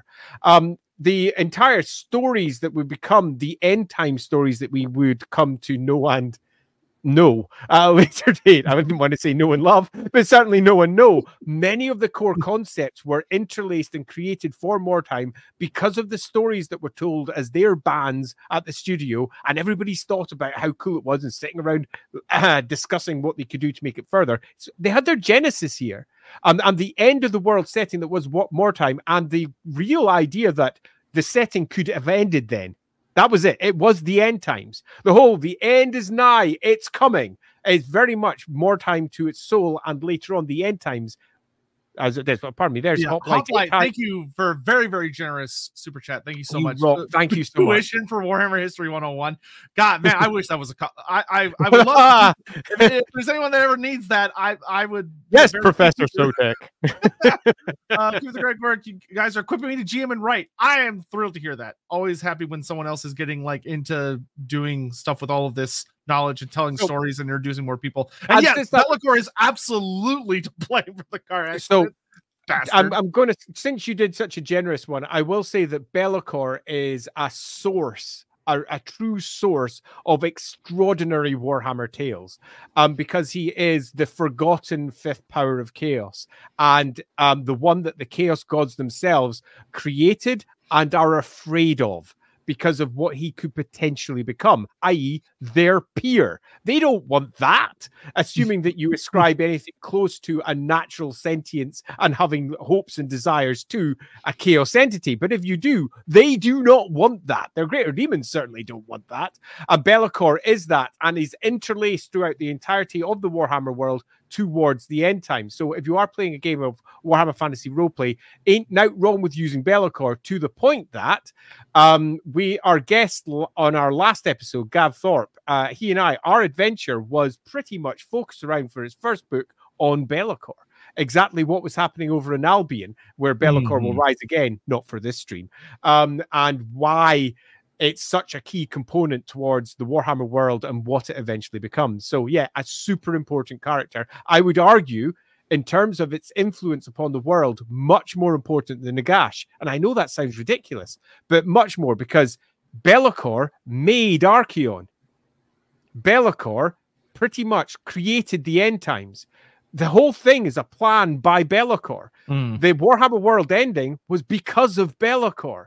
Now, it might have gone beyond Be'lakor's intention, but that doesn't mean that it wasn't Be'lakor that kicked it all off. Nagash was at the whims of Be'lakor's plans. So, loosely, just to say thank you very much, yes, do use Be'lakor, an extraordinary character that has had its ups and downs, but is definitely worth plumbing into.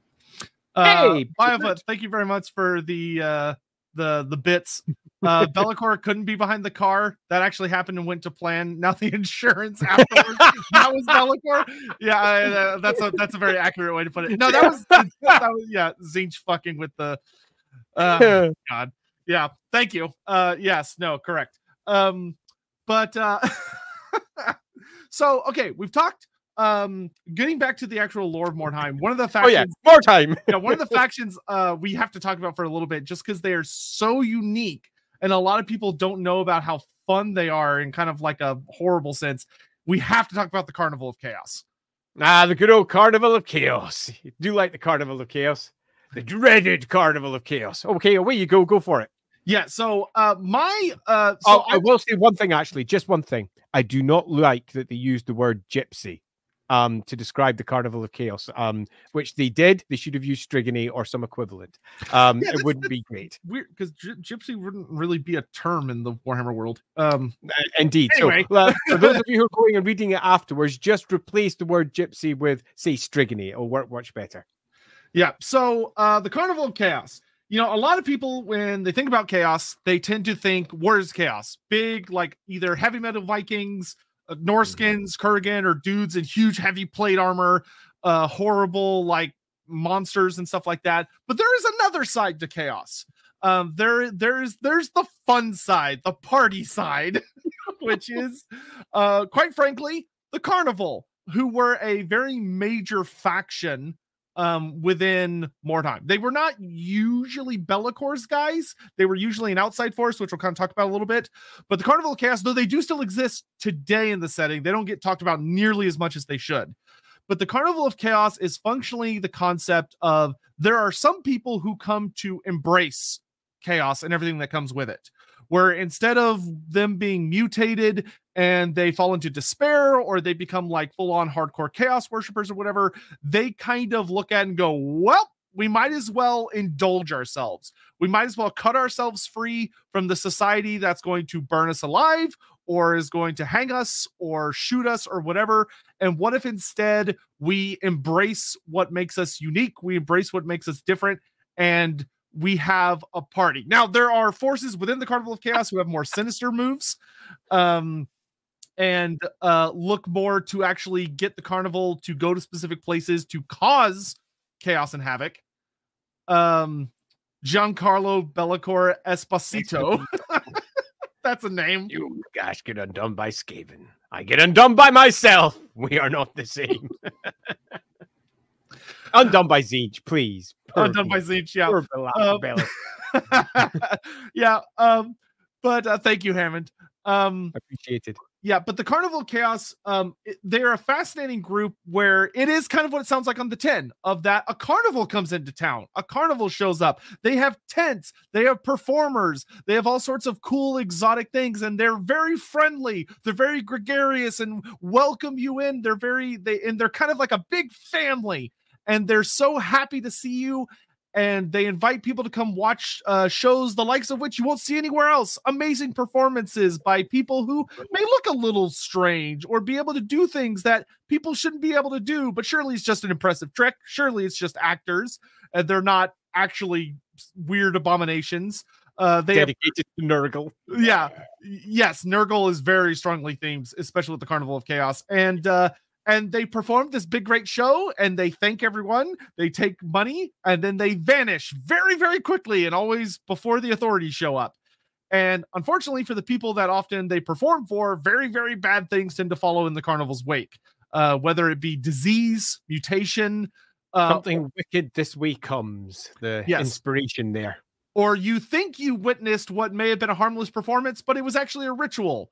Or it was actually what we know kind of thanks to kind of modern horror as a cognitohazard, something that merely by hearing it or seeing it, it introduces a seed of corruption into your psyche. And it's a very sinister force because on the surface, it is so friendly. It is so jolly.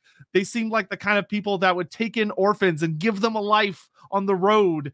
But the more you delve into them and you kind of look behind what they're actually up to, they are a deeply sinister group. Yeah, the Twisted Masquerade of the Carnival, quite fun. It's something that gets picked up with and reused by the role-playing game in a variety of different places. And again, almost always associated with Nurgle all the way through the pestilence that comes along with them. And as I said earlier, quite strongly inspired by Something Wicked This Way Comes. That idea of the traveling show bringing horror along with it and leaving a bomb site behind as they move on, and it makes for a really fun role-playing situation for those of you playing the role-play game out there as well, because that traveling group is just super fun and super sinister. Anyone who's watched any horror show that goes into one of those carnivals will know exactly what to expect, because they are all espoused within it.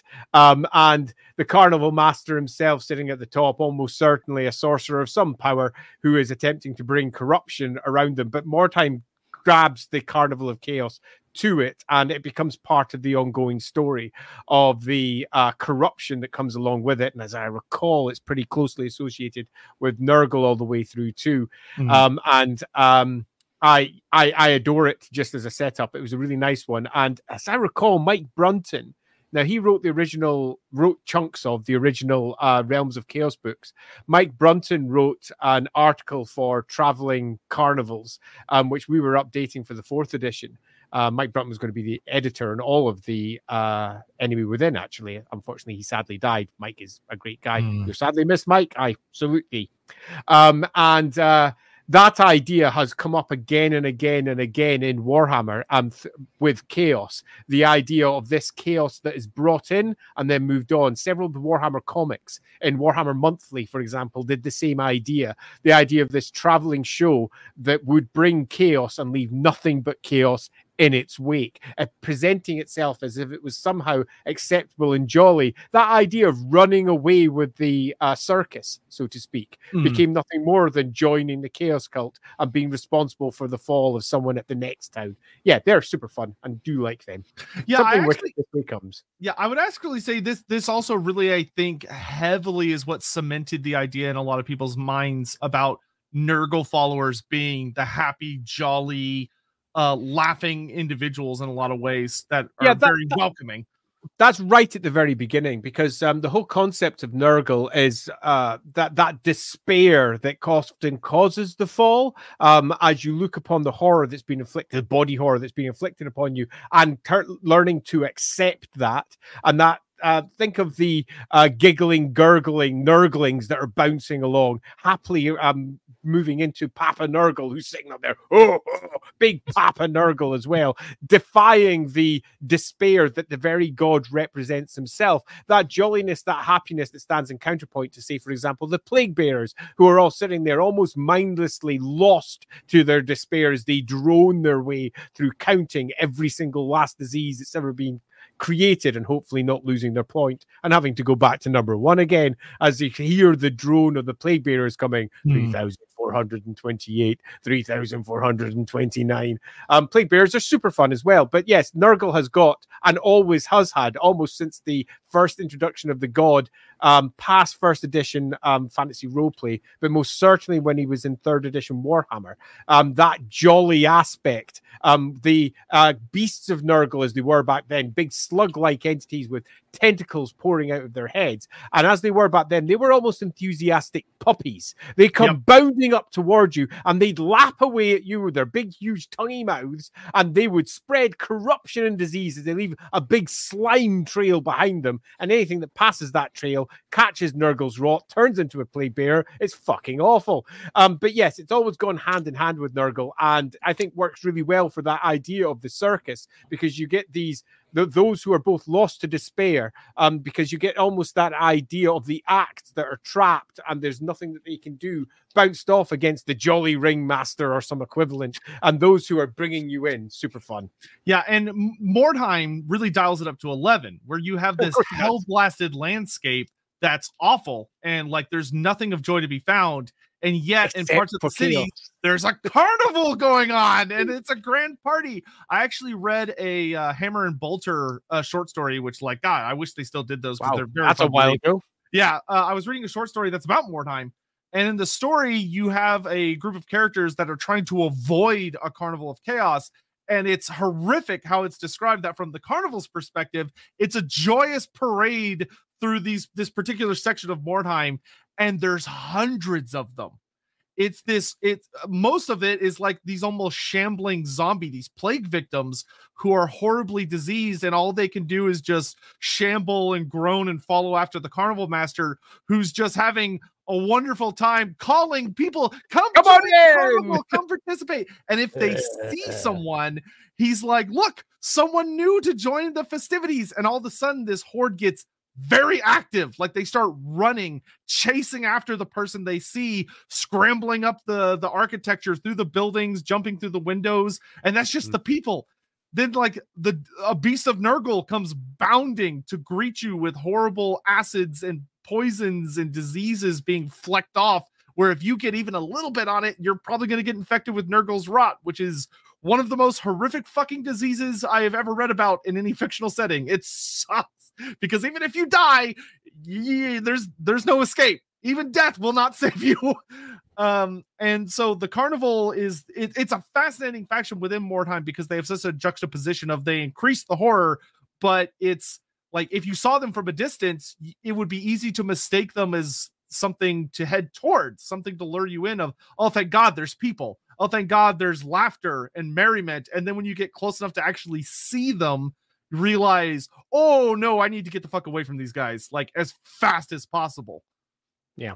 So I think we're at a good point to say that, loosely speaking, we have got ourselves a hellhole of an ex-city that is surrounded by the politics of not just the empire, but the world, who have become focused on this central locus point. A central locus point that has been created for an end goal. It is the Dark Master. It is the shadow chap sitting behind it all, pulling at the strings, attempting to break itself free from the chaos powers that have wrapped it up in this web of curses and madness. And it's trying to slip free from this. And it's doing so by the very warpstone that it rode down on. If you could imagine him sitting there, sitting on the back of a comet. He's pretty much, his essence is in every last piece of the warpstone that is spread across the city. And he's gathering that essence back together.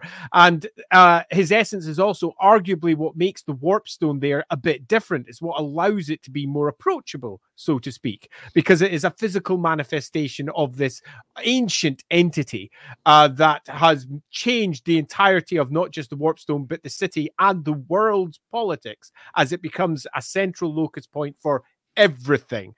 And eventually, it reaches the point where the good old Dark Master can rise. The Ever-Chosen comes. He tries to possess him. And there's all manner of stories there, but they're more the stories of the Dark Master rather than necessarily the stories of Mordheim. The story of Mordheim is that it is done fucked. It's proper broken at this point. It's ruined. Done fucked. Yeah. It is. The next steps for it are really just the gathering of everyone from across the world to this area. So you can imagine the carnival, not carnival big C, carnival of chaos, but inspect the carnival of chaos of all the people that are trying to get in there, the cutthroat nature of it, the amount of death and horror that's going on here, the rise of the chaos powers, the rise of an Ever-Chosen, and Ever-Chosen getting summoned to this city, that Ever-Chosen being taken over by Be'lakor, and the whole nature of these plots that are happening here. This is arguably at this point the most important city in the world, because everything that could bring about the end of the world is happening here. And as we all know, it doesn't quite come to pass as good old Be'lakor would like, because the Ever-Chosen that he possesses isn't so happy to be possessed, as it turns out. And Ever-Chosens are not exactly without power. His plan to possess the Ever-Chosen doesn't quite go according to plan. The fact that he needs all of the Warpstone because his essence spread across it makes it much more difficult for him to do everything that he wants to do. His plan doesn't quite work. But nevertheless, the actual concept of his plan was sound, and that was that there is a process in place, put in place by the ruinous powers, that those evil chaos gods, to ruin the world, to bring it about, and they will empower someone if they go through that process. He already has the power. What he's looking to do is to take basically all of that power again by becoming Ever-Chosen, and they can't stop it. It is pretty much a process, because it's in the material world rather than off in the realms of the gods where they largely control things. It's here in the material realm. If he goes through that, he will become not just more powerful than the chaos gods, he'll be able to lord himself over them. And he's also material as well as being immaterial. He has a good plan. It's just obviously they don't want it to work. So we have all of that. And it eventually arises with the complete fall of Mordheim as a place to go, and it becomes that cursed place that no one goes to, because there's no longer handy weird stone hanging around that you can just pick it up, because it's all been used for one purpose or another. The rise of the chaos fell, and it just becomes this cursed black hole that nobody approaches, and for good reason, as you find out when we do the Gotrek and novel side. Yes. So so I think the point that we should go to here is probably kind of what happens at the aftermath of that. In some ways, it could be argued that for a good while, a couple hundred years, Be'lakor gets functionally stuck.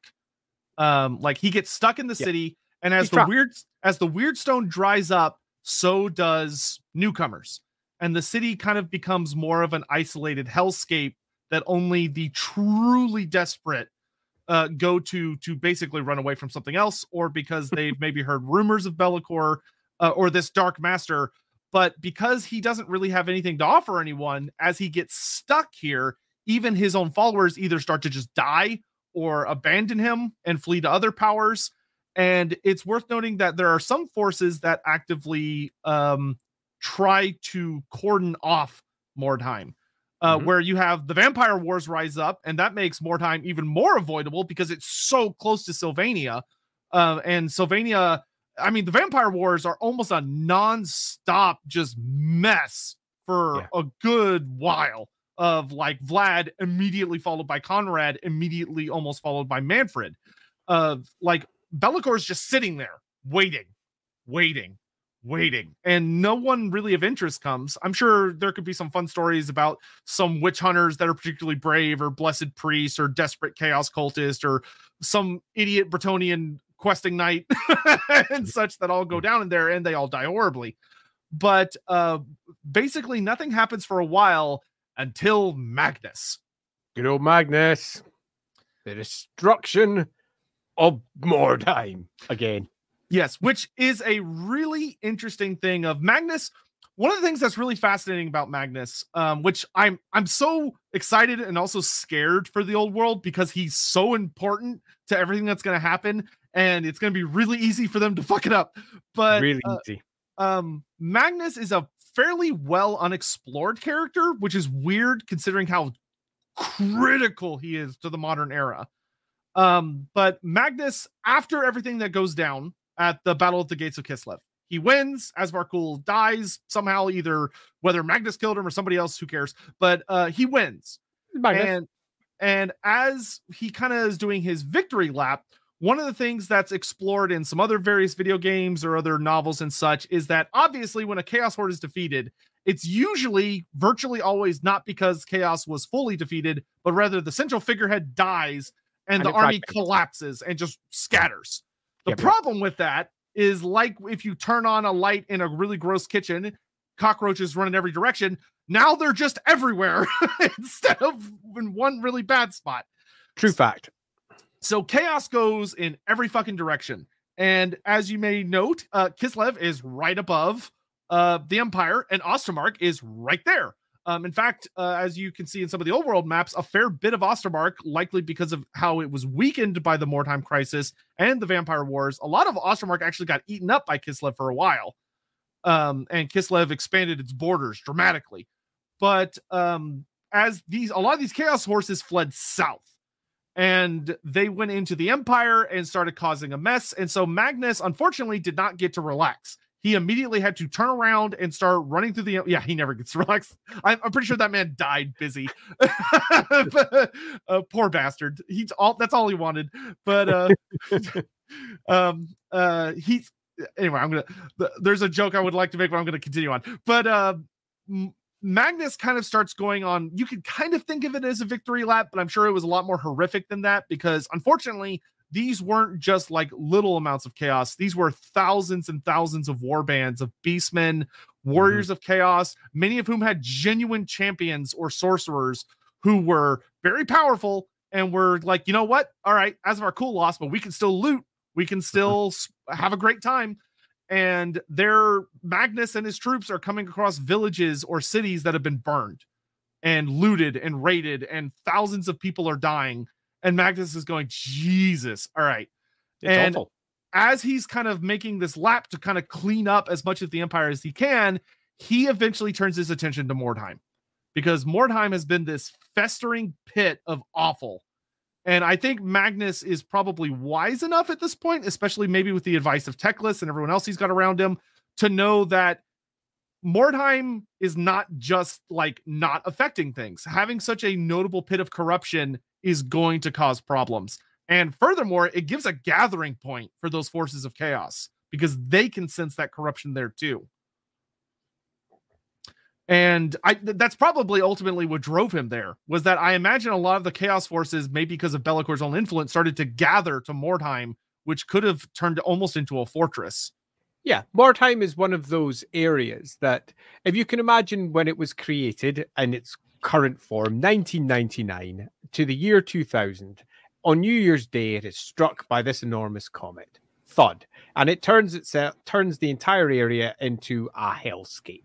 And it doesn't get better. If anything, it gets worse, because in the center of this area, dark rituals are being summoned, dark magics are being used. All manner of awfulness is occurring within the walls and in the surrounding area around Dread Mordheim. It becomes the city of the damned for a reason. And once it had been, once the gold rush, so to speak, of all of this Weirdstone passes by, it's just this pit of awfulness that's sitting down there like a festering boil.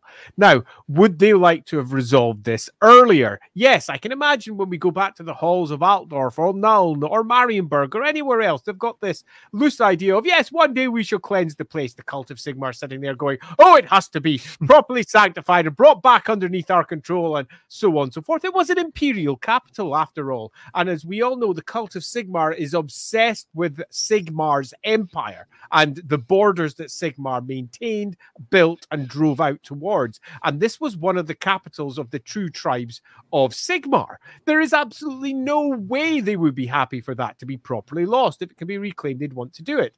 But it was the Dark Ages, the start of, that was caused by largely Empress Magritta beforehand, but that's thudding comet coming into Mordheim in many respects started the Dark Ages. The vampire wars have been going on for centuries. Grom the Paunch had flowed through, not the only orc war to do so. It was 300 years of sheer hell for the empire, and they were also warring with each other throughout the entirety of that time. And it's at the end of that time that the old world game, the new one that's coming, is about to kick off. And they almost certainly will not portray such a hellscape for the empire, because they want to portray the empire as the good guys, because they often do, which means that they will probably set up with a few factions, all of whom are quite good with big mustaches and a slightly different version of who they are. But the complexity of the politics will be siphoned down something simpler to make it easier to deal with. Yeah, but when I... 300 years of this horrible city there. One of the very first things that Magnus, in a position of power, in a position where the entirety of the empire is turning to him and saying, yes, you can lead us. The people will accept no other emperor. The people have moved, and all the nobles who want to have their independence are being dragged to his heel. And the very first, one of his very first jobs is to finally cleanse Mordheim, to finally sort it out. But as is often the case for such an area of horrendous magics, that's a little bit easier said than done. Yeah. And like Andy was saying, one of the things that's interesting to think about is I would not have been shocked if there was probably attempts by the Sigmarites, especially with like the Reichland emperors, to be like, let's send an army to Mordheim and cleanse it. And they tried, only to get ambushed by the Talabheim emperor, and a war breaks out because they're like, no, that's in our territory. Fuck you guys. We're not letting you do what you want. But yes, yeah. Magnus does eventually show up. And what he does successfully do is Magnus raises Mordheim to the ground. Yeah, he just flattens the whole fucking city. And it's not that easy. Yeah, no, it's not. It's like, yeah. Unfortunately, he could not just carpet bomb it from existence. I mean, he did the Warhammer equivalent of carpet bombing it from existence. Yeah. He really tried. And all sorts of magics were thrust into that place. But sadly, there was one thing sitting at the center of it, which made it effectively impossible to properly destroy. In the same way that one of our alternative topics for this week to discuss, Drachenfels, is not so easy to stop. And the Be'lakor, the Dark Master, not so easy to stop. Indeed, the amount of magics that had gone on there had already fractured reality to agree within Mordheim, and the destruction of it fractures it completely, and time itself, Shyish, begins to shatter, causing all manner of Shyish issues in the area. And it's in those fragments of time, almost like alternate histories, as in, hey, the computer game can sit alongside the novels, can sit alongside the standard Mordheim game, can sit alongside everything else, fragments into different, almost pocket realms of existence, where Be'lakor continues. Yeah, so despite their best efforts, and just to put it clear of how bad the situation was in Mordheim, this is likely not only like Magnus the Pious with the full blessings of Sigmar, and he's got the full backing now of all the elector counts, of all the provinces, of all the cults, and he's got Volans and Teclis with him. They still can't do it. Yeah. Because it's that bad. They've done their best shot. Yeah. Now, granted, from all accounts, it is a lot better than it was. You know, it is, they do get rid of, you know, pretty much all the buildings. They do level it as best they can so that armies can't gather there and monsters can't hide there easily. But no one is able to basically dislodge Be'lakor, who they can't really see. Like at this point, he's just shadowy essence-ness. But which the one of the actually really interesting things is we 88, 88. I'm laughing at the notes. I love it. Oh god, the stream's cursed now. You're brilliant. Magnus, thank you so much for the super chat. I really appreciate it. Much beloved and anticipated planning using modified Warcry Chaos Legionnaires as Tilea and Chaos Warriors for the old world. Oh, that's fun. What unique ways make chaos manifest in Tilea as compared to the Empire or Cathay? So I will start of that. First of all, that's a fucking brilliant idea. Warcry minis, for anyone out there that is ever wanting to use kit bashing or like Warhammer Fantasy stuff, Warcry is perfect. Yeah, like literally any of the warbands you could use in Warhammer Fantasy super easily. Second of all, Tilea, the big things about them that are very unique as far as like how chaos would manifest is that Tilea has a very strong focus on mercenaries as just like a lifestyle, which means that you have a lot of people using very unconventional and unique forms of warfare to try and a lot of the Tilean mercenaries try to style themselves because it makes you more advertiserable, essentially. So specializing in a unique form of warfare or a unique form of armor or a unique form of weapons. The other thing is that Tilea has some very unique gods who, if those followers were to fall to chaos, could have some very unique effects, such as Solcanites. Solcon he's a solar god. He's a god of the sun, but he's also a god of order, but like the scary kind of order that is ruthless and has no sense of mercy. And it's like, if you think a Sigmarite witch hunter is bad, no. Solcon is so much worse. And so if you had a band of Solcanites who fell to chaos, they would be immensely cruel individuals who would probably specialize very heavily in forms of, if I was making them, Solcanites are very infamous for torture as a way to get confessions and a way to get people to admit to things that they maybe wouldn't otherwise. And I would probably imagine a group of Solcanites who fell to chaos being people that see all of the world as tainted and they're the only good guys, even though they fall into chaos. And they exult in punishing the rest of the world for not being pure. And so they use like a lot of weapons and arms that don't result in direct death, but instead cripple or cause pain without causing immediate death. If you're wanting like a particular style, which I think the Legionnaires would slot well into that. But also like lean really heavily on Roman influences, Italian influences, because that's what Tilea is all about. Yeah. I don't know if Andy's got any further ideas to add. Yeah, I'll do a few more general points. Loosely speaking, the obvious source for anything that you're going to draw upon will be Italy and the various city-states of Italy and how they would reflect into the city-states of Tilea. Remember a few key things about your Tileans. They don't have a strong colleges of magic, so if you're going to build something new and exciting, consider what they might have instead. That's always a fun aspect. Consider the Roman influence and the classical influence, but also to a degree the Greek influence from across the mountains and how that would influence the overall setting. But I would generally say religion should be at the core of whatever you build, because religion is very much at the core of many of the stereotypes that come out of Italy. So it's worth plumbing into those. The ideas of the gladiators, which are very much a part and parcel of Tilean lifestyle. They have their big gladiatorial rings, which in turn came from originally the ogres and their fighting pits. That was an import.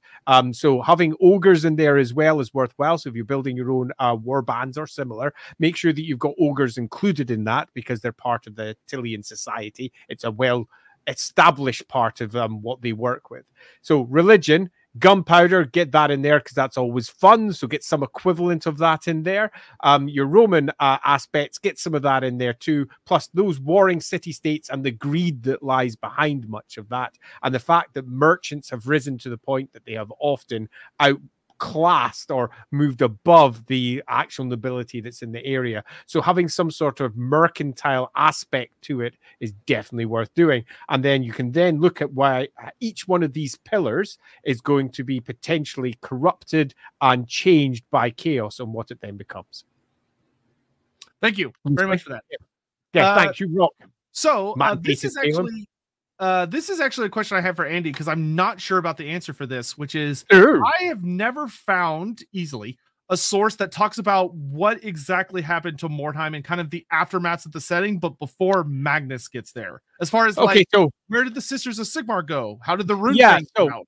I picked up the Sisters of Sigmar and dropped in a part of them as the Sisters of Faith and Charity over into the Tome of Salvation, where they they were like a sister order that came later.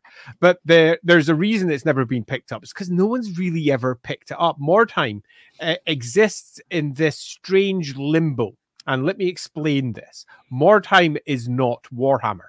Now that might sound inherently stupid, because it is. But Mordheim is a separate license to Warhammer. So that means if you want to develop Mordheim, you have to get a license for that as a licensee to go do it. And we're not talking about Games Workshop Studio, someone that's trying to make it into a computer game or a board game or a role-playing game. So all of the Mordheim material for Warhammer Fantasy Roleplay is a separate license to the Warhammer license, which means Mordheim only gets referenced. It doesn't get used or developed inside the roleplay game very much. Interesting. Okay, so Mordheim doesn't get the same level of development in terms of its overall impact as, say, for example, the Warhammer world as a whole, because it is a separate license. Now, can you reference it? Yes, but could I set a campaign there if I was writing Warhammer Fantasy Roleplay? No, I could not. I would need to buy the actual license for Mordheim. So there's a reason that there is a dearth of material, because the licensees have not been in a position where they can develop it unless they do Mordheim. And if you're doing a Mordheim license, you're going to be doing it in 1999 when the comment hex. That's fucking awesome, because that's a really cool bit. So you don't need to worry about what comes next. Now, could someone pick it up and do that? Yes, there could be a Black Library novel. There could be all that. But Warhammer died. And at its peak point of development, where we're looking at, say, 2010 area, when all the stories of Mordheim, 10 years worth of development, have been put in place, and everyone's going, what happens next? They're like, well, that's a good idea. Let's sit down, figure it all out. Oh, holy shit, no, we're going to end the Warhammer world. So now the stories they tell aren't about what came next after Mordheim. They're the stories of how does this influence the end times? So thus we get ourselves a book, a novel, which explains how the shattered remnants of Mordheim and Be'lakor that's trapped within it, and how that entire city being trapped back in the time when Magnus had destroyed it back in 2304, whenever it was, back then. And Gotrek and Felix arrive in, as they want to do. They kick ass, they chew gum, they attempt to stop Bellacor's big ritual to reaffirm himself back into reality, but in doing so, Be'lakor gets free and can do whatever the fuck he wants, because time itself is broken around him, and goes back in time and is in fact free at the same time as being constrained.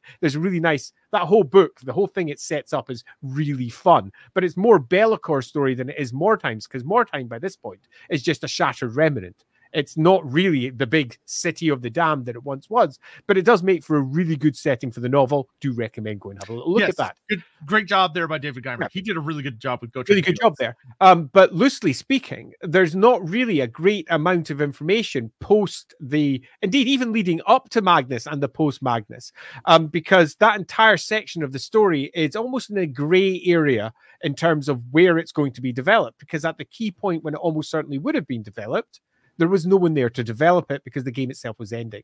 So I'm really interested to see what happens when the old world comes out, because the old world is going to have this as one of the key Magnus stories. Now, we're going to have to build up to the Great War Against Chaos, and that might be the entirety of the old world. But if the old world is a success, it's going to have spun-off stories. And one of the big questions is going to be, what the hell did Magnus do to Mordheim? What actually happened there? How did it occur? And how did Mordheim become this shattered remnant that will then become the primary point of the story that is later told by David Geimer? So, yeah, you're spot on. There's not a lot written about it at all, other than like a snippet here. I mean, when I was writing the sections for the timeline for the Empire, I almost drilled in deep to Mordheim. I had a quick chat with Games Workshop about it, actually, and the reply was, yeah, Mordheim's a separate license. Don't worry about it. And I was like, well, but all right, I want to learn about it. I mean, I want to. I'd really like to at least just add a sentence or four. And they were like, yeah, don't worry about it. Unless it's particularly pertaining to the story you're telling. Just mention that Mordheim exists and don't worry about it from that point onwards. And I was like, fair enough, I won't. And I didn't concentrate there.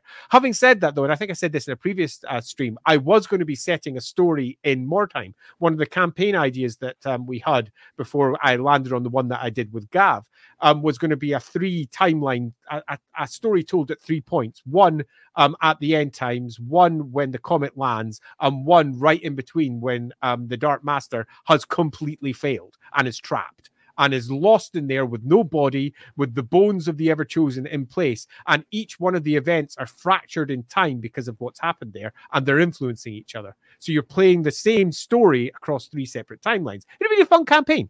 And yeah, I would have, and it would have plumbed into a lot of what happened into Mordheim. And when I was sitting down in Games Workshop, I was like, "Can I do this?" They're like, "Yeah, of course you can if you get yourself a Mordheim license." And I was like, "Right, good to know.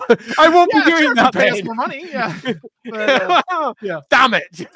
So I only had the Warhammer Fantasy Roleplay license at that point, obviously. So if you're out there and want to do a fun homebrew campaign, one of the really fun questions to ask is, what happens to Be'lakor in the aftermath of the Mordheim crisis? Of, okay, he's possessed Cardoon's body, but who kills him? Does he just starve to death, or did some hero manage to fight their way to him and bring him down? It's sort of loosely told through the course of the campaigns from Mordheim afterwards, where the Ever Chosen himself pretty much kicked him out and died.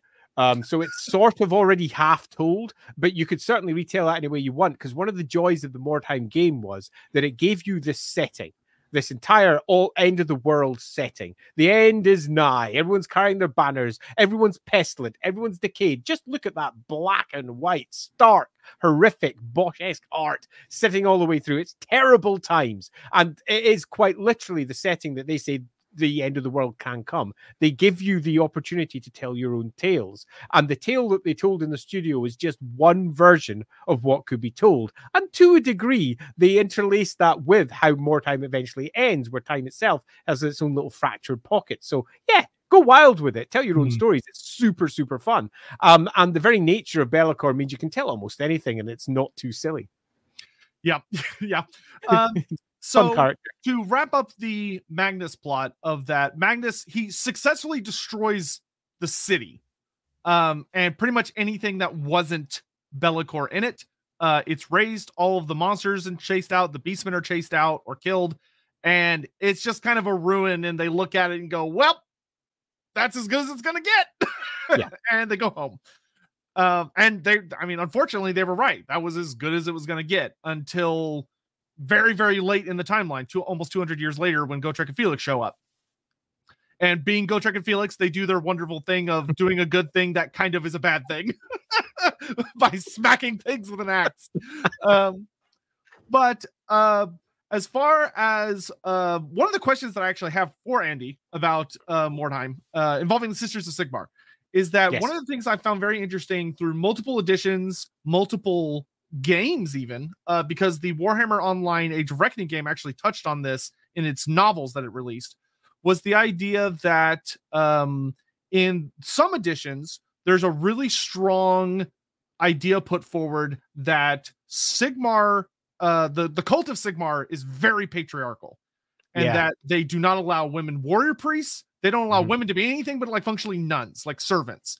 And their reasoning, the reasoning that's provided in those books is that after the Mordheim crisis and the meteor struck the city, the Grand Theologists went, see, this is a sign from Sigmar that women are bad and women shouldn't be allowed to be part of the cult. This is what happens when we allow women to be a part of what Sigmar is doing. He clearly doesn't want this. And they get like banned for hundreds of years until those books provide something happens. But I have seen that in other editions, it doesn't say that. And it's like, no, it's totally fine. Women can absolutely be blessed priests. There's a fairly long, convoluted discussion to be had here that I'm going to summarize with a discussion that we had during the second edition of Warhammer Fantasy Roleplay.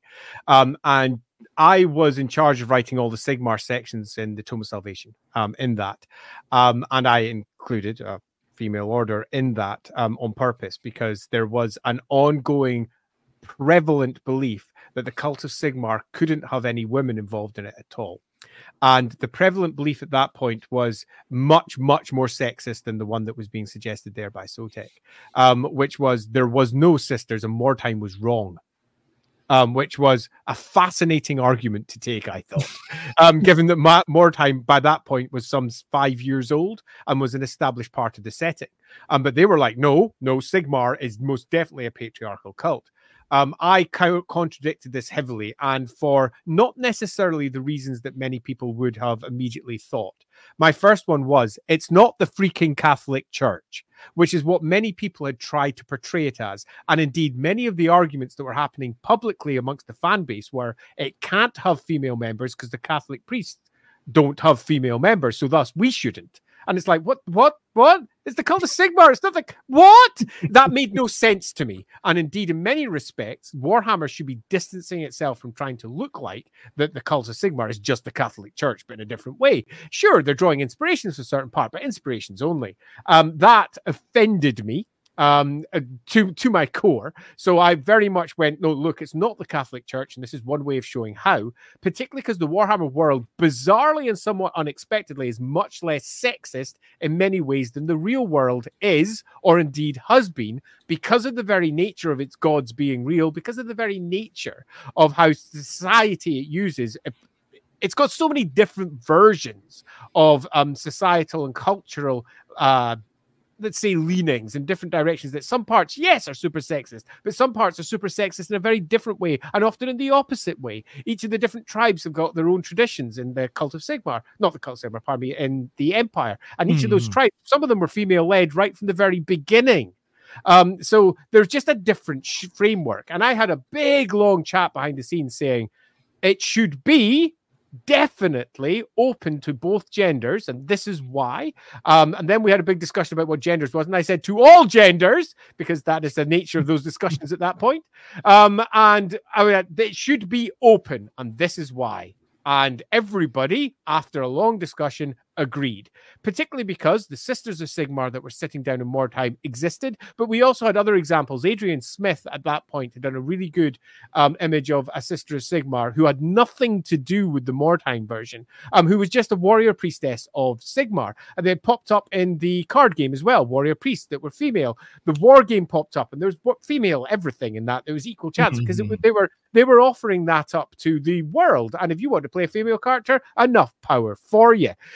So that was all interlaced within it. And we wrote it as a cult that had patriarchal elements. But if you wanted to see a proper patriarchal cult, look at the cult of Ulrich. They were not that. They were different. And it was also another way to show how the cult of Ulrich and the cult of Sigmar were different. The cult of Ulrich, which is in many respects much more progressive, in this area was much less progressive and somewhat recidivist in terms of its tone. So loosely, in the Warhammer world as it currently stands, there are female and otherwise priests, clerics, shall we say, of Sigmar across the board, almost from the beginning.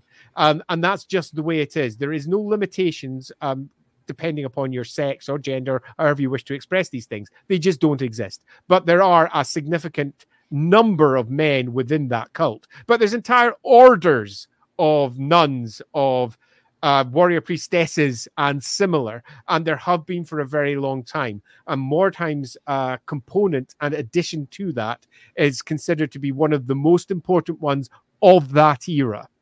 It was politically extraordinary because it drew people from across the known empire as a whole. The big pardon me, it didn't just draw people, it drew nobles from across the empire as a whole. So it had nobles from every corner of the empire with their daughters there. It was considered to be a great thing to go there. Plus, it was also where one of the primary seers of Sigmar was cited, as it became Cassandora later.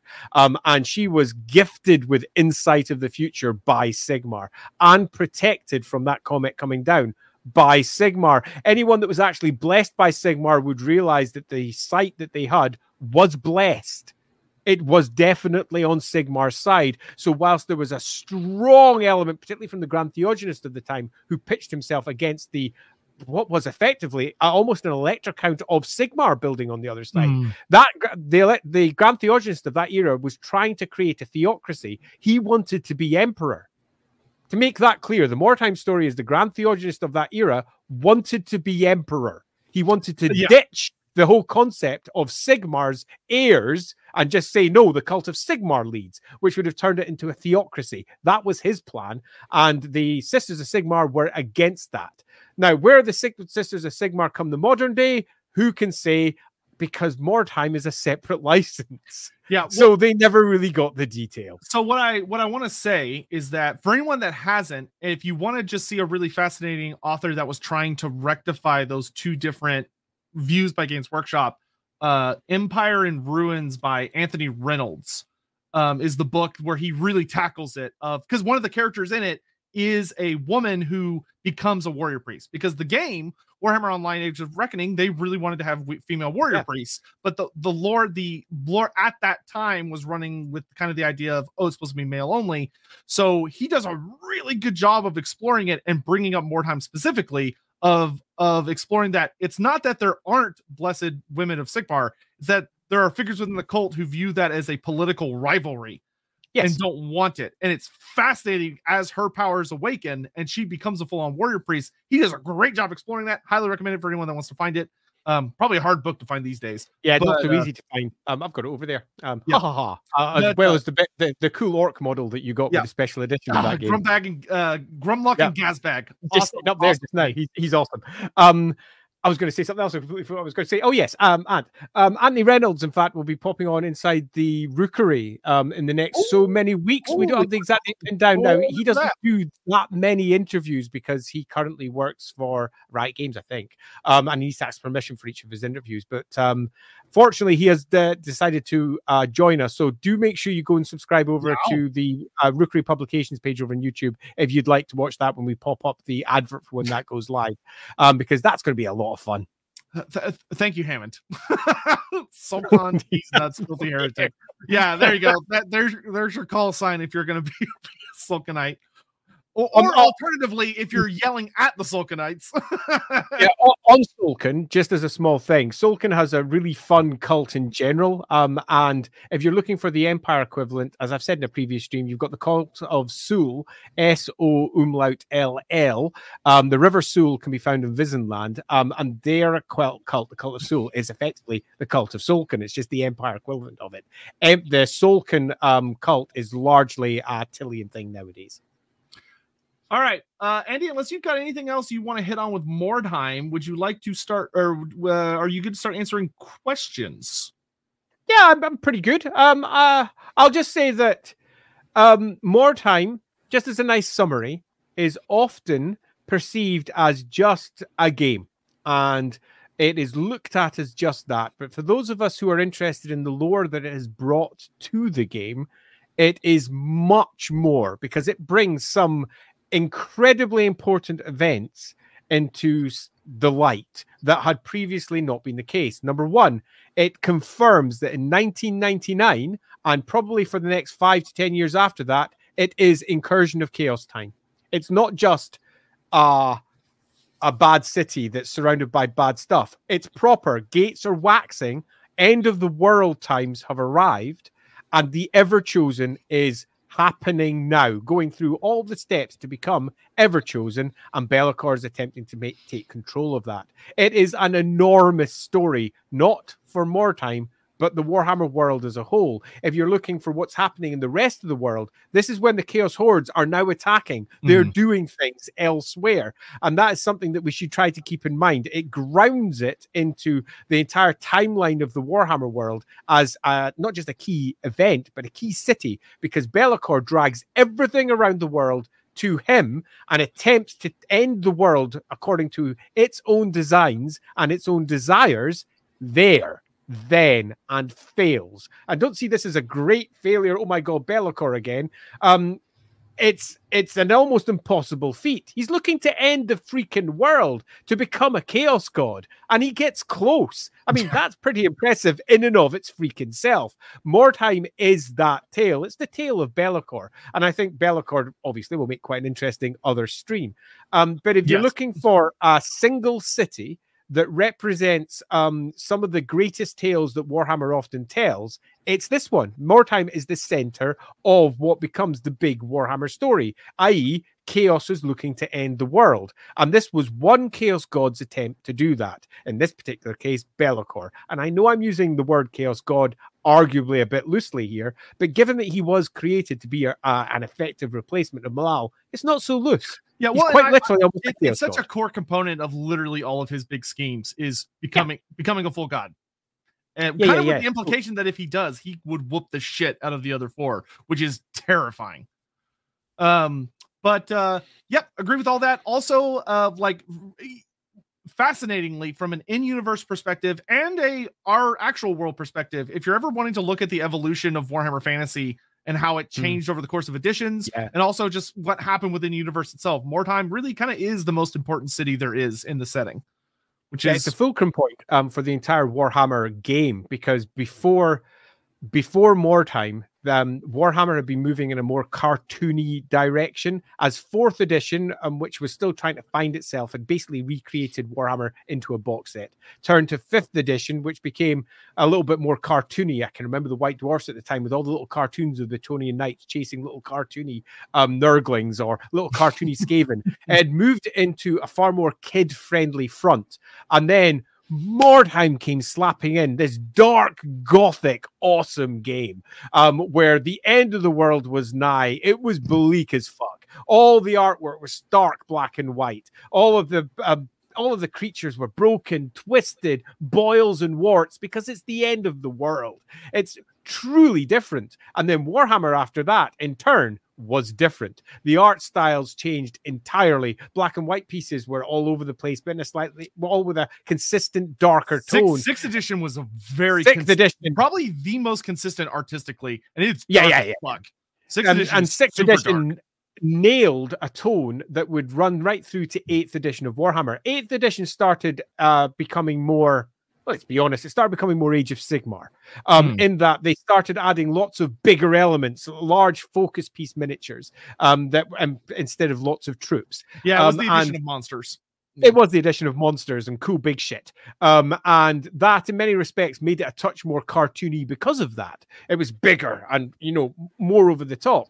But it was still grounded heavily in the ethos that Mordheim had put into place. Mordheim is more than just a city. Mordheim is what Warhammer was going to become, and it influenced it deeply. And we are, I think, in many respects, we have that because of Thomas Prinden's entire direction for that, and I think the art direction on it is actually extraordinary. The art direction deserves to be called out for just how awesome it is. John Blanche deserves a freaking medal for that game alone.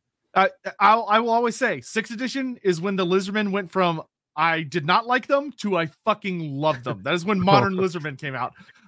Teeny wee. Laughing God, the real questions are asking Mordheim, were there fish people? You joke, but they're fucking were. Yeah. They're absolutely fish people. The answer is yes. There's an entire cult based around people who wore large fish masks as well.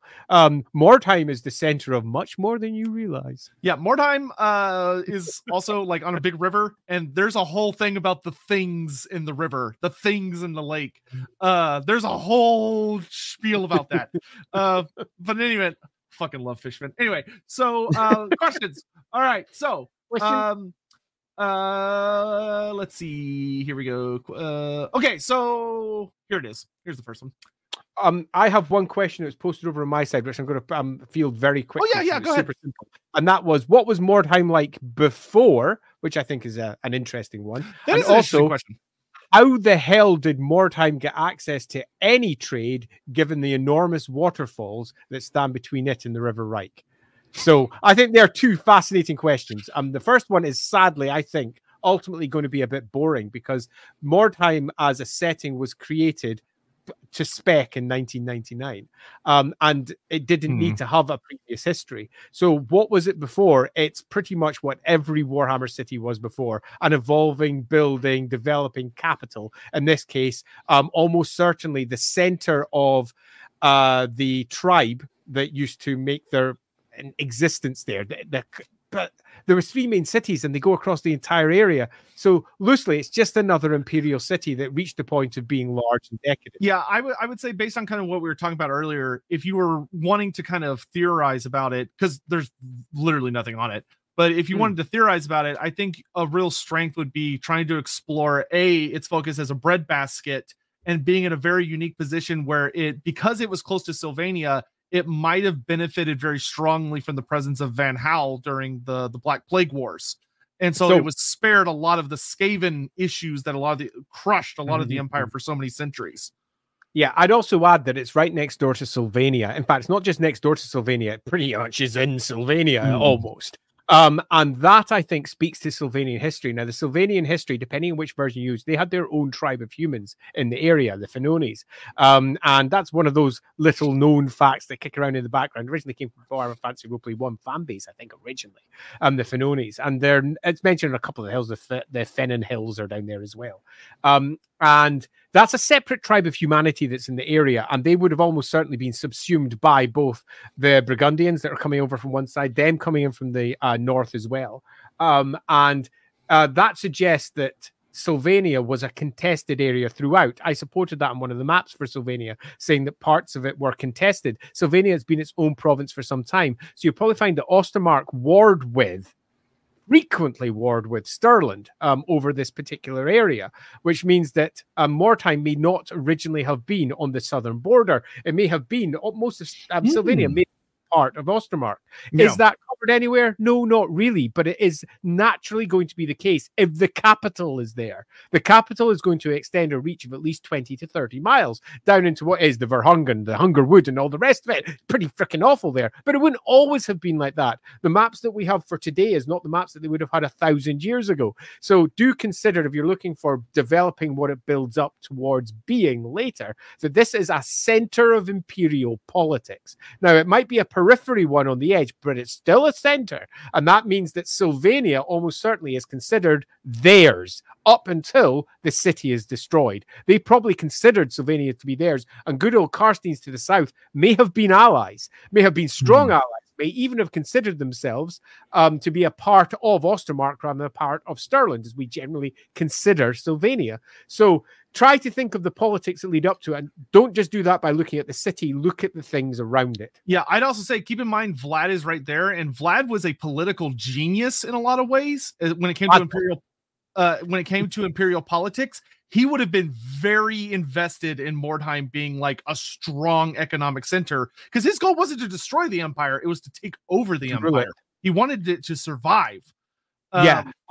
One thing to remember about Vlad is that his downfall was almost certainly Isabella, and arguably her desires and her wants and her needs. I remember discussing with Steve Saville, he was the author of the Vampire books and theirs, and I took issue with many of the choices that I made, but regardless, I still took a lot of our discussions about it were fun.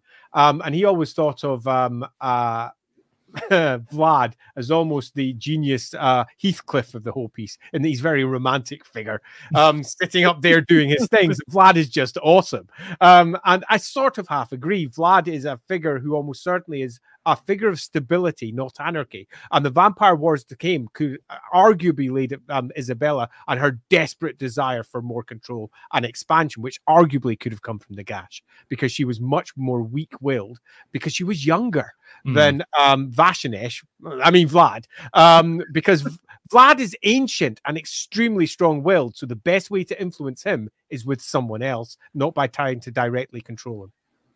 Yeah, there's an unexplored story we'll have to Sam. Eventually we'll hit on Vlad. Sam, I'm really curious about the fact Be'lakor has a whole army of demons and greater demons he apparently has. Yes. I've never heard of this before. So I will say, there's a reason for the Total War community. I have been banging my drum of war so loudly that Be'lakor should be a Demons of Chaos faction, not a Warriors of Chaos faction. Agreed. Because Be'lakor has legions of demons.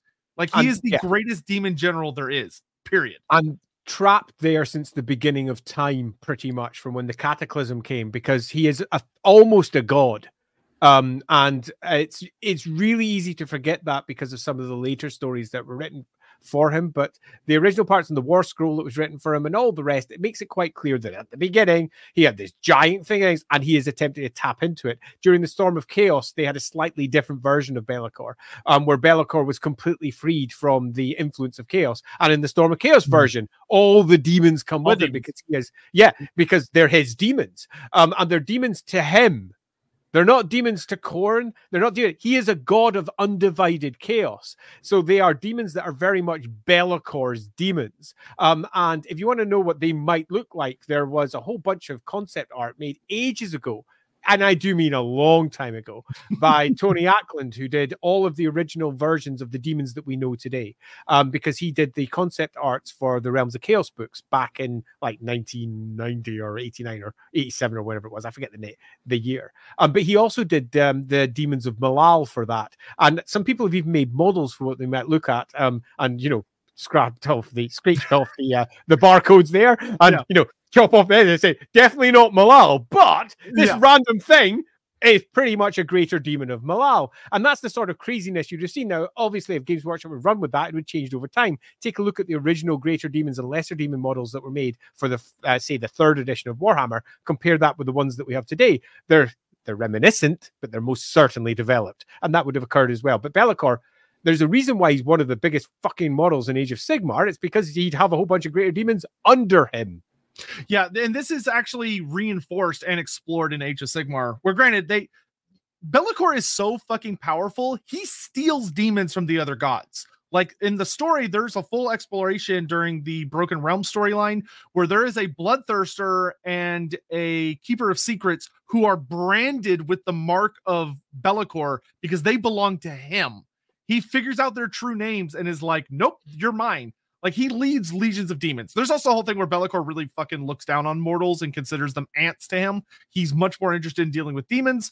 But he's like, I mean, you have to remember, he's the first mortal entity that ascended to demonhood. He knows more secrets about demons than anybody that will ever live, ever.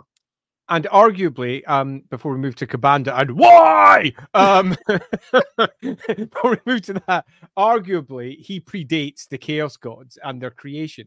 And I do say that arguably, because depending upon which version of the lore and exactly how you deem the Chaos Gods to exist, there are different ways that that could be put into place. But Kabanda's there, I think, is an interesting question. And I would argue, before we move into it's worth to read now, why are there only Nurglish carnivals of chaos? Why wouldn't the pitiful Slaneshi or even Zinchians have similar groups? The answer is probably yeah, maybe, but the problem with Slanesh as a whole is that they tend to get a little bit fixated on what they're doing on the day. They wouldn't move on, and there's corruption going on. They go to excess, and that's one of the issues with Slanesh. They work far better in a fixed location, taking people far beyond wanted. They don't move on. Where Zinch, I would argue, does, but gets obsessed with the detail. And the initial failings of the gods themselves make it harder for them to do anything other than a one-off here or there. The whole concept of the Carnival of Chaos fits Nurgle surprisingly well. Yeah, and more likely, if you were dealing with a non-Nurgle carnival, it would probably be an undivided carnival, which may have individuals from the different pantheons. Like, you might have a Slaneshi who travels with them and is obsessed with a very particular thing, but they sort of drag them around, and they're obsessed with putting on performances or whatever. Or there's a Zinchian sorcerer who hangs out with them and is using them for his own schemes. Or they've got cornate, some kind of cornate strongman who's all about trying to lure people to the carnival that he then fights and tries to kill, or he fights whatever exotic creatures are in whatever place they're going to. But they would be more like individuals, not entire groups. Yep, totally. And Roderick, thank you very much. Quickly popping in and say hi.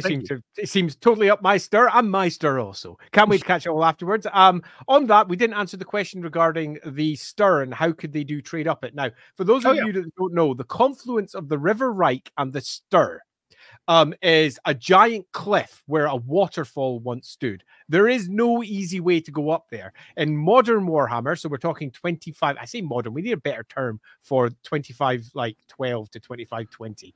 The end times. Right in front. I mean, it's the end times. Come the end times, okay? The last end times, whatever the hell you want to say. The end times just means any time there's never... Yeah, oh, crap!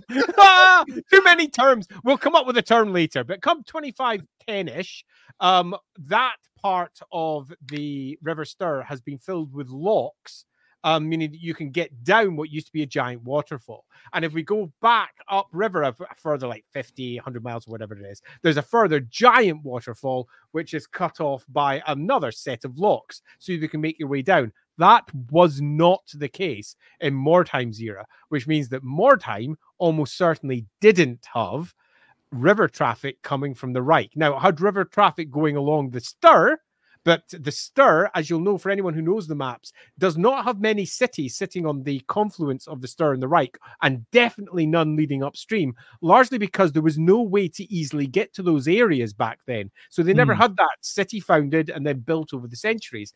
Indeed, that area is kind of almost a wilderness of trees and then the barren hills.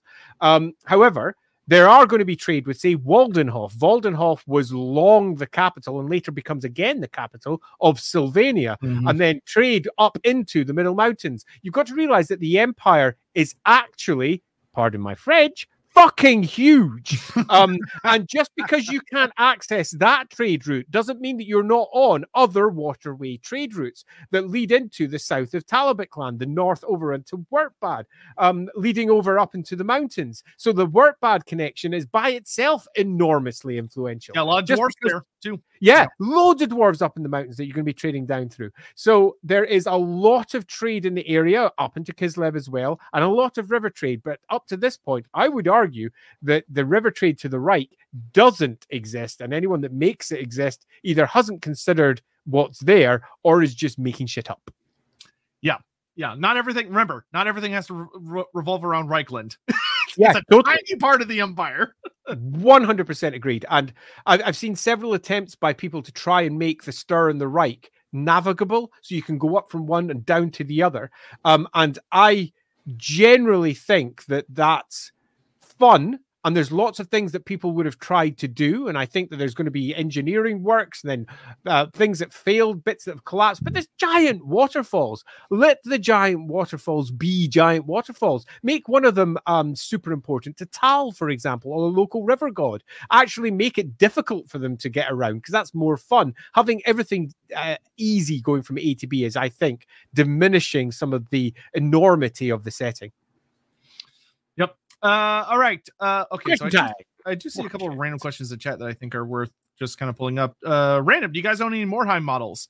I don't own any of the original for the setting of Mordheim focused minis, but I did play Mordheim using my Lizardman mini. So yes.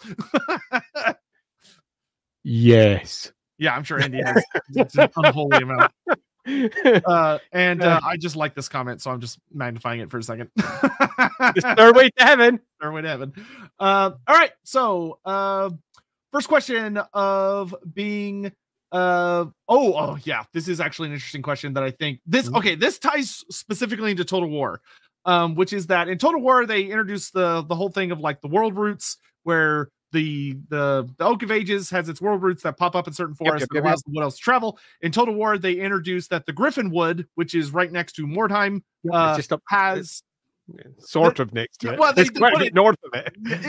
it. Yes, it is north of it, but it's in that general ballpark. In Total War, they put it where it has one of the routes, because that's where Drycha starts, for just to give her an interesting start position. And so the question here would be, would the Living World route have been affected by the comet that struck Mordheim? Would it have been close enough for that to have been impacted? So I'm going to say two things. First, if you go by Mordheim lore, there's actually wood elves in the forest not too far away from Mordheim anyway. Which I found super fascinating, particularly because I'm a great fan of obscure bits of lore. They mention wood elves in the Great Forest, and they mention a significant number of wood elves in the in the Drakvald of all places, which is something that is generally not considered to be the case in later editions or indeed earlier editions. They added more wood elves, and they said that they were native to the Empire. They were not external, so they're not Azrai from Athaloran, and they're kind of more like the Aeonir then.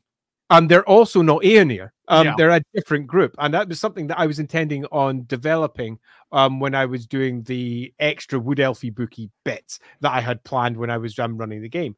And I almost certainly would have plumbed down on that a few small isolated communities. Yeah, that would have been fascinating. And and would I have connected that to the world route? And the answer is yes, because yes. Yeah, what else, yeah. It's elves, yo. Because I mean, they're also over in Avalorn, okay, and they're connected through there, and that's high elves, okay, high elves, yo, okay, they are a part of the elven culture and history that you would not wish to remove. Now, would a gigantic comet filled with warpstone slamming into a city relatively close to it make a difference? Arguably, yes, considering you're also on the side of a massive wood there, which may also have connections to the world routes. Indeed, the arrival of that comet almost certainly turned the Hunger Wood into the Verhungern that we know it as today.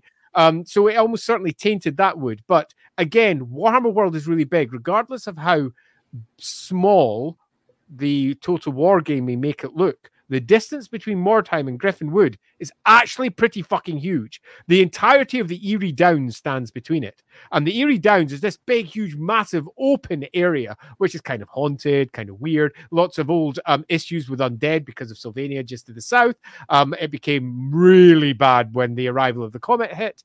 It's really far away. So in terms of it connecting to that one and me saying yes, yeah, probably not. It's far enough away that the impact of that crater, because it was not a proper meteorite, don't think of it as one. This was literally Be'lakor arriving. So it's not a proper one that's designed to destroy the world. Bellacor's arrival was not a standard impact hit. That big, massive explosion didn't wipe out the city completely that a 2-mile-high pillar of fire would have done. It's Be'lakor with a bunch of Sigmarites praying like mad to try and stop it. It may have killed many millions of folk, but it was certainly not as powerful as a comet of its size should have been.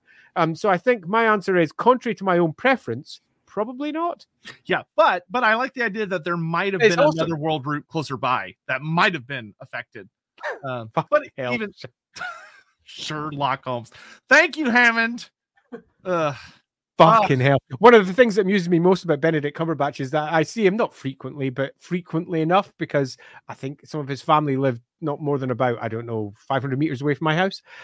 So he's often seen kicking around a part of Edinburgh. And I'm like, oh, look, it's Benedict Cumberbatch. How random.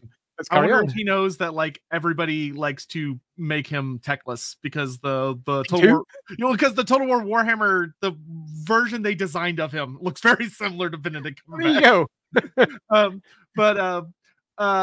But yeah, so that's super interesting. I will say though, the follow-up question of would the comet that have hit Mordheim affect the weave? Fuck yeah, that would have affected the weave big time. That's fucking with like so much of the world's natural balance, which if you fuck with the natural balance, the weave is gonna go, which is gonna get the Azrae a little upset. Damn freaking straight it will. Hey Hammond. Andy, don't forget, Americans and Europeans have a different view on what is considered far away, though. That's true. But it is where, I mean, it's a big distance, far more so than the impact crater would drop. Hey, Wrath of Woo! I love that name, Wrath of Woo. Hey, Wrath. First time catching this live. Thank you for the great lore content. Do any creatures unique the city leave Mordheim and cause destruction? Oh, you should pick that one up because we were discussing. I was actually just about to, there's questions about I was going to answer. But yes, so there are creatures that in Total War they got given a slightly different name, which is they're called the Things in the Wood. But they are more commonly known as Beowulfs. And the Beowulfs of Mordheim are a really freaky creature because when you look at them, they kind of look like weird wolves with like skull heads. But what they actually are in the story is they are people who became horribly infected by some kind of weird mutation that turns them into functionally werewolves with exposed skulls and fluids leaking out of them and exposed muscle. And they're awful. They're horrible, horrible creatures. But they do howl, which is how they got the name of wolves. And they're vaguely wolfish in appearance. They have like fur, that you can see between the exposed bits of flesh and muscle and whatever. But the thing that's terrifying about them that Total War does not actually showcase is that it's a disease technically, and it spreads. If you get bitten by a Beowulf, you will turn into a Beowulf. And it is say that sounds like you're saying Beowulf, like the old. Oh no, no, Beowulf. Not Beowulf. Beowulf. Yeah, I really like the Beowulfs. I think they're awesome because they're another example of how Games Workshop doesn't really know what it wants to do with werewolves. I mean, it's tried so many different versions. Yeah, literally every type of werewolf you can get is in Warhammer somewhere in one version of the game. And it's another version where obviously it's got the spreading aspect to it, which is super fun. I really like them. And it also... it shows that Warhammer doesn't just need to be, oh, look, here's another Night Goblin. Oh, look, here's another zombie. Here's another standard creature that's come out of one of the army lists. It shows that there is a plethora of crazy, weird creatures out there, and it's really nice to see them express.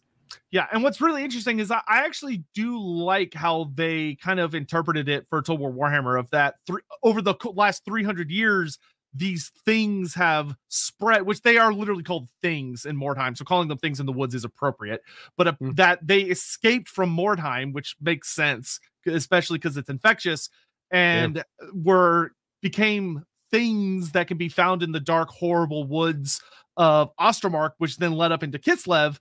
But that over the centuries, they in some way, shape, or form became bound to the spirits that live within those places, enough that the hags are able to form pacts with them, which is not cool with that. Yeah, I that's like actually it. Pretty reasonable. Yeah. And they, for the hags, they would make pretty horrifying fucking things to call upon, especially because they're physical, which is very bad. So I actually like that a lot.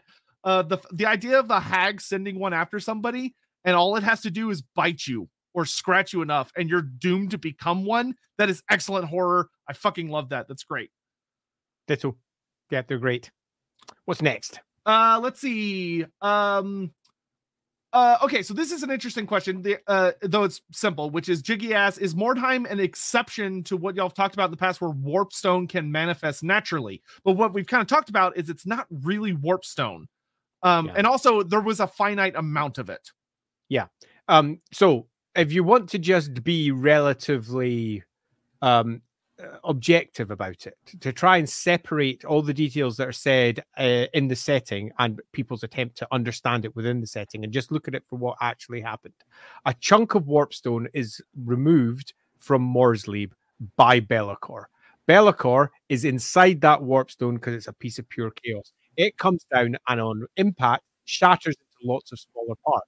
This, unfortunately, is the downfall of Bellacor's greater plan because he is in all of it and he's spread across. But his manifestation within it turns that Warpstone to effectively Weirdstone and allows it to be manipulated much more easily than normal Warpstone. If you pick up a chunk of Warpstone, you're going to mutate.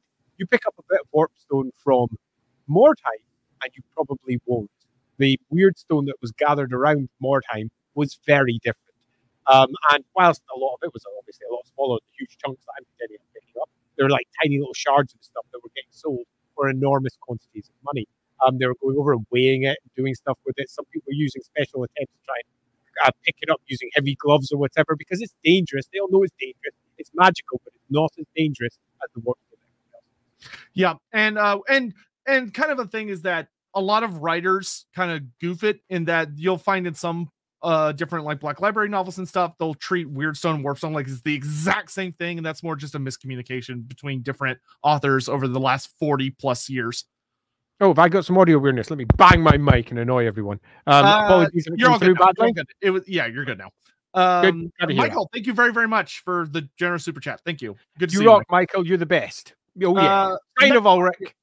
Okay, so we talked about the Beowulf, so I can skip all those questions. Okay, so Jiggy has a question of, and I think we kind of answered that it's more due to licensing problems of, would there ever be a possibility of seeing a Mordheim focused in Warhammer Fantasy Roleplay 4th edition?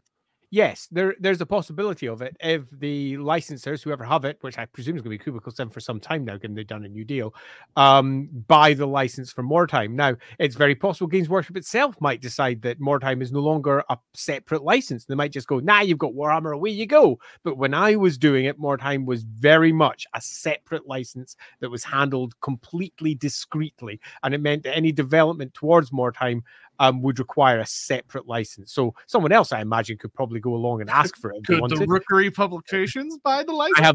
We have no desire to do that. We're quite happy being post-Warhammer. Thanks very much.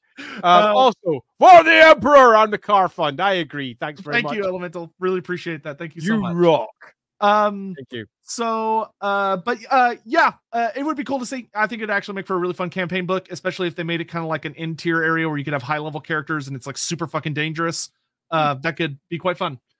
We've talked about the Sisters of Sigmar and stuff. The actual Sisters of Sigmar aren't around anymore, but there are some orders that are kind of descended from them in a sense. I wouldn't say that they aren't. I'd say that they're in a state of uncertainty. They're Schrodinger's order.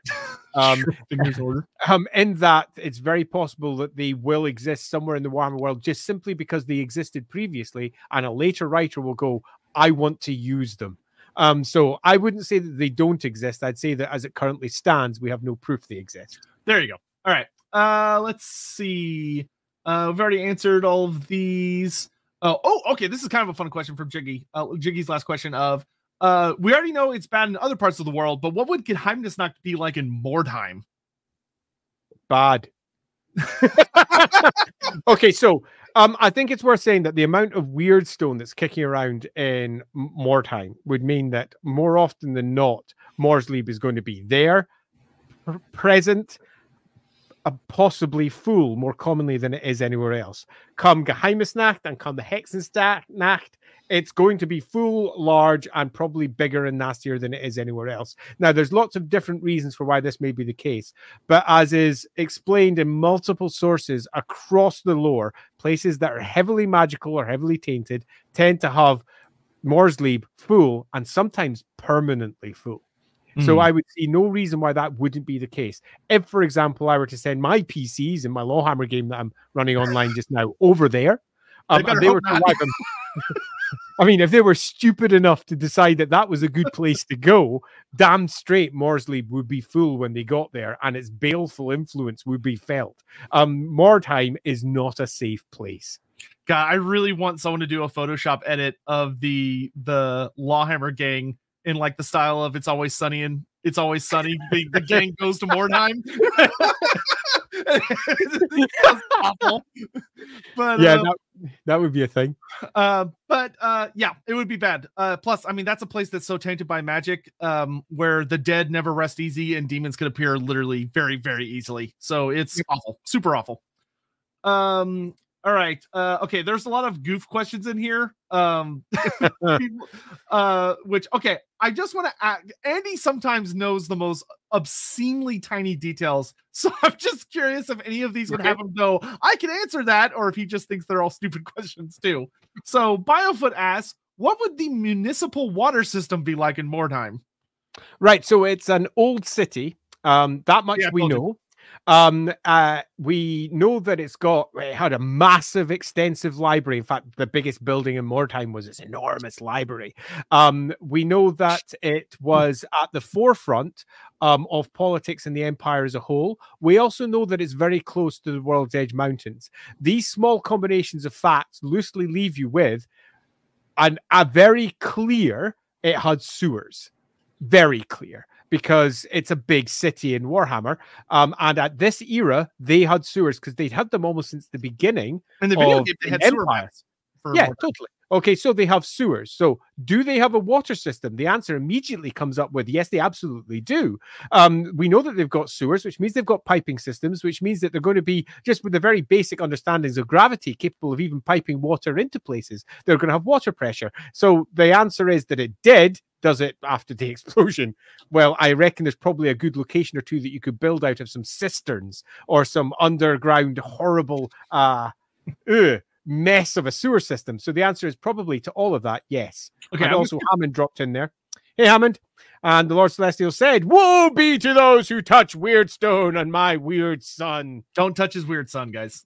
Don't do that. Don't touch people's weird sons. Just leave them alone. Okay, I'm going to skip the rest of these goofy questions, even though I know Andy can answer them. I'm going to skip them. Let's see. Servant of Sin. If Gelt was knocked out and stripped of all his possessions and slapped into Mordheim, would he survive? Mandatory Gelt question achieved. Thank you. I would say he probably would. He's a skilled wizard. I'm going from turning to spawn because the only thing he deserves. What is the fishman's relationship with Mordheim? We already answered that. There's a river and there are things in there. It's actually very well documented, especially because there's a big thing down there with tentacles that is actually super dangerous. Eats a lot of people. Who is the best Mordheim faction?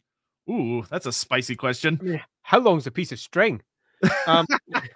It's really down to personal taste. I mean, when the game reached its culmination, I mean, now there's like 30 factions sitting in there. If you go through all the various factions. Everyone and then some.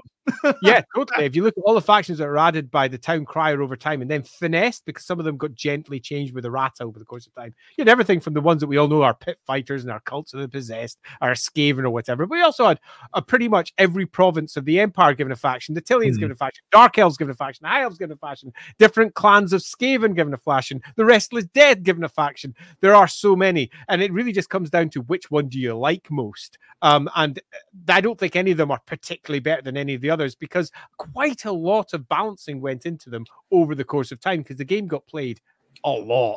I will say, if you I through my personal experience, if you take a bunch of grognard, or however you properly say it, because I can't say it right, but if you get a bunch of angry old people that played Mordheim back in the day in a room and you gave them a gun with 5 bullets, they would shoot the guy that played High Elves 5 times. High Elves are awesome. I mean, it's almost like Thomas really loved the High Elves or something. Yeah. I will never forget being a 12-year-old in my local hobby store and listening to old dudes bitch about the guy who had three little High Elf models and he was wiping out entire war bands. Which, as I recall, I'm quite right too. As I recall, though, I think Thomas played with the. I'm pretty sure he played with witch hunters, and he ended up releasing a whole bunch of extra witch hunter rules, ones that he considered for the game but didn't put in because he'd already given them everything already. So yeah, totally. Shit's funny. Some random questions I do see from the chat. Someone, Theona Cheesus, I love that. Ask, can you tell us a little bit about the cult of the possessed? The one Cheesus. Oh, the one. The one. Oh, that makes more sense. Okay, so oh, that's not the right one. I got the wrong one. It's the one just above that. There it is. There it is. There it is. There. I will let you take that one away because I don't actually know that much about them off the top of my head. I didn't use the cult of the possessed, if I'm honest.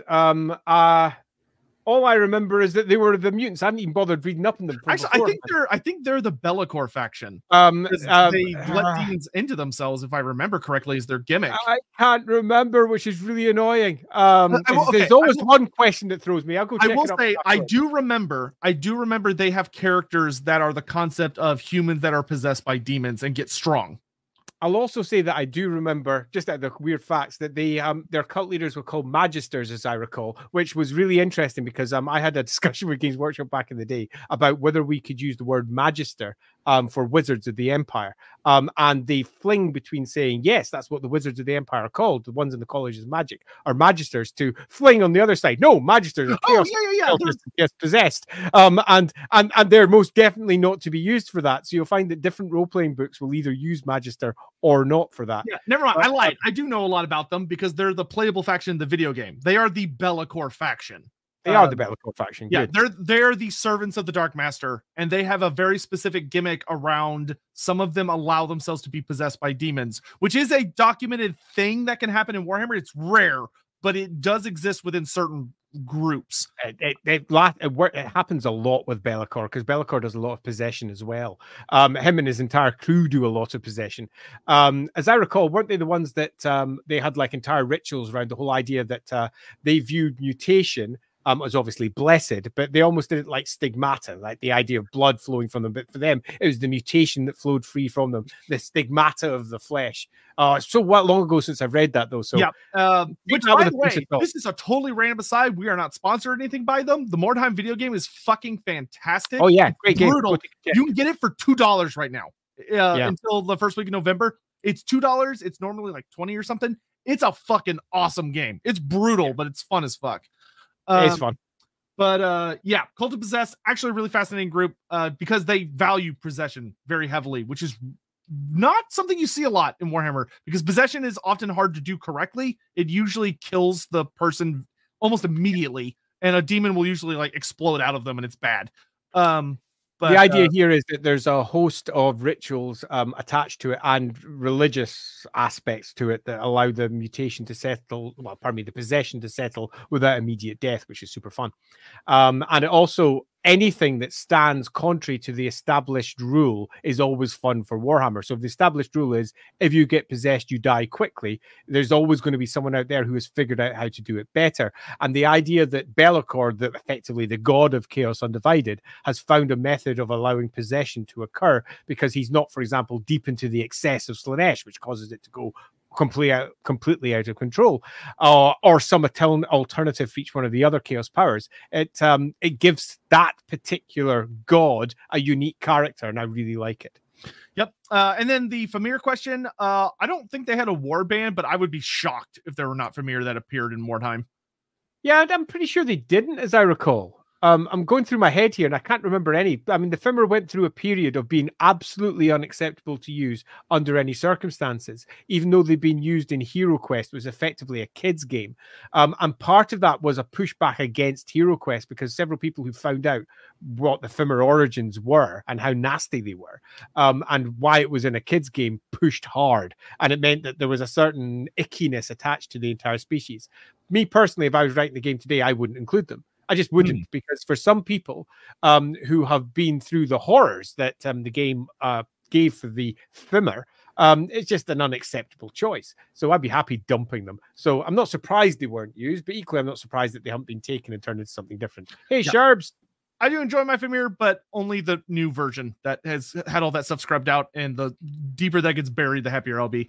Sherbs, thank you for being awesome, helping me digest this material. Dyslexia can be a bitch sometimes. Any recommendations for our first audiobook? My recommendation is always Gotrek and Felix, which has been getting a lot of really awesome attention on audiobooks these days. Yeah, I'm going to highlight myself as someone who has quite a lot of reading comprehension issues. I read very, very slowly. I'm quite neurodivergent, but we don't discuss that here. But I also don't use audiobooks because I like trying to slowly but surely make my way through books and novels because I'm stubborn. But I cannot recommend the Gotrek and Felix books enough either. They're a lot of fun. So it's a really good place to begin. Yeah, and they've been very aggressively pursuing it like the last 2 or 3 years. So the entire series is almost on Audible now. It's very nice. Yeah. Well worth it. Blah, blah, blah, blah, blah. So okay, we already answered all those. Okay, kind of an interesting question by Surrogate Gaia. I agree, Biofoot. Yes, and definitely honestly, agreed. And we owe a lot of the thanks to that for that they've been salvaged in any way to Wolfrip, in that it did. I would say that if we're going to pop it down to a single book, I would say it was the Storm of Magic book, which brought them back. That's okay. That's one of the summonable creatures, and dropped them in there. Their inclusion in there meant that when we did Warhammer, I could say precedent in Warhammer 8 to use it. I would like to use it again, and I would like to not just smooth off those edges. Take away those edges, please. Thanks very much. Yeah. And I'm really glad that so Storm Magic and then Forge World, they cleaned up and put out a lot, and they really cleaned it up. Absolutely, totally. All right. Let's see here. Surrogate Guy asks, after Magnus raised the city, was there anything really left of it in the current age? Go read City of the Damned. Go check Field City of the Damned. It literally tackles Mordheim in the modern timeline. And the answer is loosely yes. Let's see. Doctor, okay, this is a goof question, but it has a genuinely interesting answer. Dr. Bloodyfour Gorst asks, what is the taxation percentage an average Mordheimer has to pay in gold or warp shards. You joke, but in the little shanty town that built up around Warpstone, there were brutal taxations trying to get Weirdstone shards from people, which are actually reflected if you played the tabletop game or the video game, where a percentage of your gold and the Weirdstone shards were, you lost them to the various groups and political factions around Mordheim that you had to deal with in order to survive. So yeah, taxation is just a part of life, and just because the place is a hellhole, you, if anything, get taxed more. Yeah, even in the realm of chaos, some asshole will figure out how to get taxes to work. Damn straight. Let's see. I don't really know where that question's asking, so I'm going to go ahead and skip it. Okay, Malasar asks, why were the Sisters of Sigmar the only really female-centric order of Sigmar? Everywhere else that I've seen, Sigmarites are pretty chauvinistic, but in the City of Hell, the girls were the only loyal and faithful ones. Why wasn't this replicated anywhere else with any other order of Sisters of Sigmar? It has been. Yeah, we've talked about the Sisters of Faith and Charity that I added to Tome of Salvation. That's another one. Yeah, and that's second edition Wolfrip, which was a while ago. So that's second edition Wolfrip. So I added them in, and they were also one of the first ones to get the signs that the end times were coming. And they moved from being a standard nun order into being a warrior priestess order because they realized that the end times were coming. So they became warrior priestess order that were getting ready for war. Their armor was covered with thorns tip to toe. If you want to see an image of them, go check the Blood on the Reik image, the Blood on the Reik book that came from Black Library. It's got all the concept art that was made for one of the old Warhammer online games, and that included Sisters of Sigmar that had wrapped thorns all around them to keep people away from them, and that's super fun.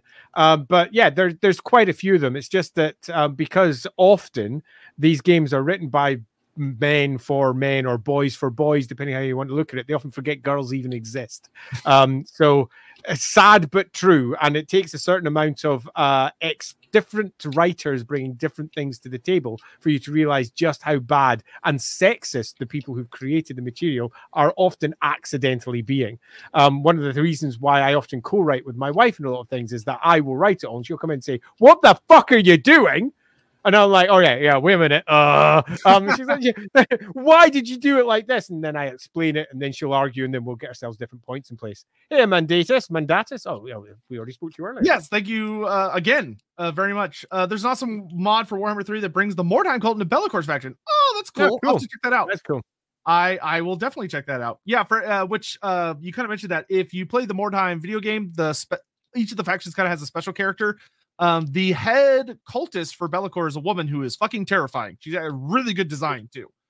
The Magistrix, she is awesome. Magistrix, whatever. Mm-hmm. I'm American. I don't pronounce things correctly. Hey, it's an Italian word, I suppose. We answered all these already. We talked about the big angry oak.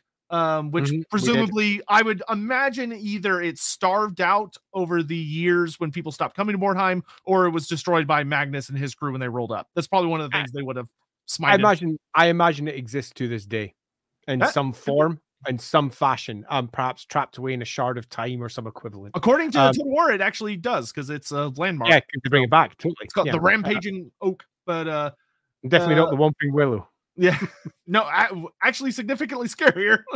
Let's see. Are you guys hoping to see from the bloke person any Mordheim stuff make its way into the old world? Yes, I think we've actually talked about that a fair number of times. And a lot of the community hope that's the case. The studio's in a position where it can use all of that lore freely and without any restriction. So I'm hoping that a good chunk of it passes through, largely because it is such an influential location and is at the very heart of what is occurring at the old world, in that the old world game is ultimately the next rise of chaos as the incursion comes. And the last one was Mordheim. You know, it's Magnus is to the modern Warhammer what Mordheim is to Magnus. Yep. Blood person. Also, is there any lore you can give me on Aeonur, the Sword of Twilight, which does not ring a bell for me? should have read that one up. I haven't read about Aenir for ages. All I remember is he was a high elf that was kicking around women. It wasn't he. Oh, he was a sword master. Wait a minute, I'm running through my brain now. Oh, I can't remember enough of him. I just remember he was a sword master. Gosh darn it. That's really annoying that I can't remember of it. I should have read this all up beforehand. That would have been useful. No, okay, he's not the elf I'm thinking of. I'm thinking of a different elf. Yeah, he was a sword master, and I can't remember his rules. We can pick that up in a separate one. Yep. Sorry. Well, feel free to ask us again in the future, because now that we've had it of like we can't remember. Model. I converted that model twice into two different elves. It was really cool. I haven't read that for a long time. Well, ask us next time. Yeah, next time. Let's see. What happened to the Sisters of Sigmar after Magnus the Pious raised Mordheim? Did any other Sigmarite temples try to establish them? We kind of talked about because they're a Mordheim thing, nobody else really got played around with them that much, but yeah. It's likely there are descendants that have survived. The core order's probably destroyed, and that there's probably remnants of it in a variety of different fashions elsewhere. I think the idea of the seer and the augurs that they had almost certainly lives on in a variety of different ways. Yeah, especially if you think about the fact that they had Ostermark's Runefang. It had to get out of there somehow, and they are probably the ones that delivered it, which means they probably survived into some other part of Ostermark at the very least. Mm. Let's see. Hirn. Has there ever been a legitimate attempt to resettle Mordheim? No. I would not think so. Maybe, but it would be a damn fool's errand. Yeah, to that. I imagine there's been all manner of folk who have made various forays into the place. It's the classic example would be a little comic that says, oh, we're going to creep into Mordheim because of all the great treasures that are there, or they happen to be making their way up to, say, Waldenhof, relatively important town that's on Sylvania, and you have to pass through, you have to literally pass through good old dread Mordheim to get there by boat. And I can imagine that being a super fun scenario. The horrors that you have to offensively hide from as you glide your way through the ruins that lie to either side. So resettling seems exceedingly unlikely, but it wouldn't surprise me if some foolish bandits have tried to hold themselves up there at various points, and they have probably died or become something worse because of their foolishness. It'll start off a little bit, you know, oh, it's fine, and then the creaks, and then the awfulness, and one of them disappears. You get the idea. There is a story to be told there. Yep. I will say, if you wanted to do a really fun roleplay thing, you could do the idea of someone who is like secretly a cultist or wants to do something involving knowing Bellacor's there, trying to sell the idea of, oh, we should just go resettle it. Like, it's got all this stuff here. We could go like salvage it or whatever. And he's like using people to get him into the city and get closer. That could be a lot of fun. Mm-hmm. Let's see.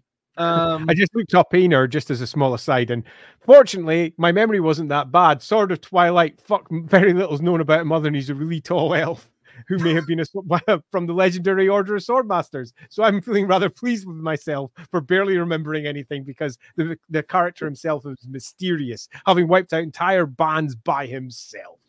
So yes. Not a lot that can be said on top of that. Yeah, there's another question about him from Loopy, which is, what is Aenir's obsession with Mordheim? What keeps him there? And I don't know if that's known. I don't think it will be, but I think that I think the obsession aspect is the answer. Obsession comes hand in hand with what the Weirdstone was doing to everybody in the place. What keeps him there? You could argue that the answer is the same answer for everyone else. Be'lakor. Hmm. You know, he shouldn't be there if he was wise. Yeah. Why should Bretonia be added if there's a new Mordheim skirmish game? Bretonia was a playable faction if you use the extended rules. They were fucking hilarious because they took cavalry into Mordheim, which was so stupid. But the actual knights were super strong. You can only have like one or two per warband.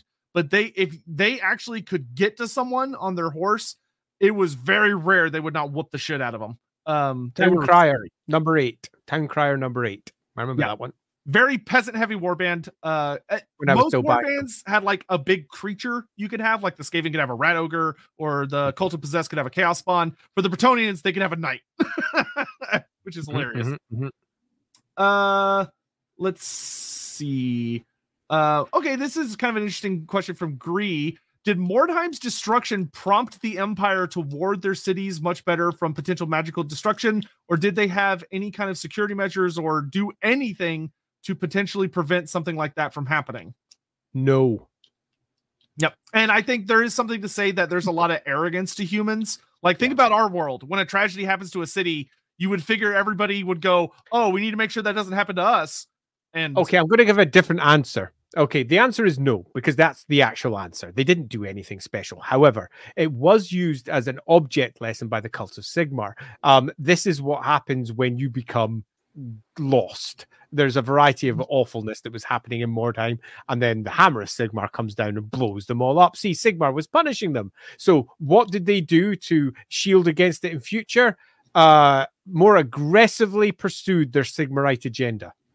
Yeah, that's fair. Yeah, it probably, so really they did nothing. Yeah, it might tie a little bit into the Cult of Sigmar kind of strengthening its grip, especially like the Cult of the Cleansing Flame or the Order of the Cleansing Flame groups like that. It wouldn't really be. I mean, it wouldn't really be properly until the arrival of the Colleges of Magic 300 plus years later, that they were really in a position where they could start thinking about the concept of warding.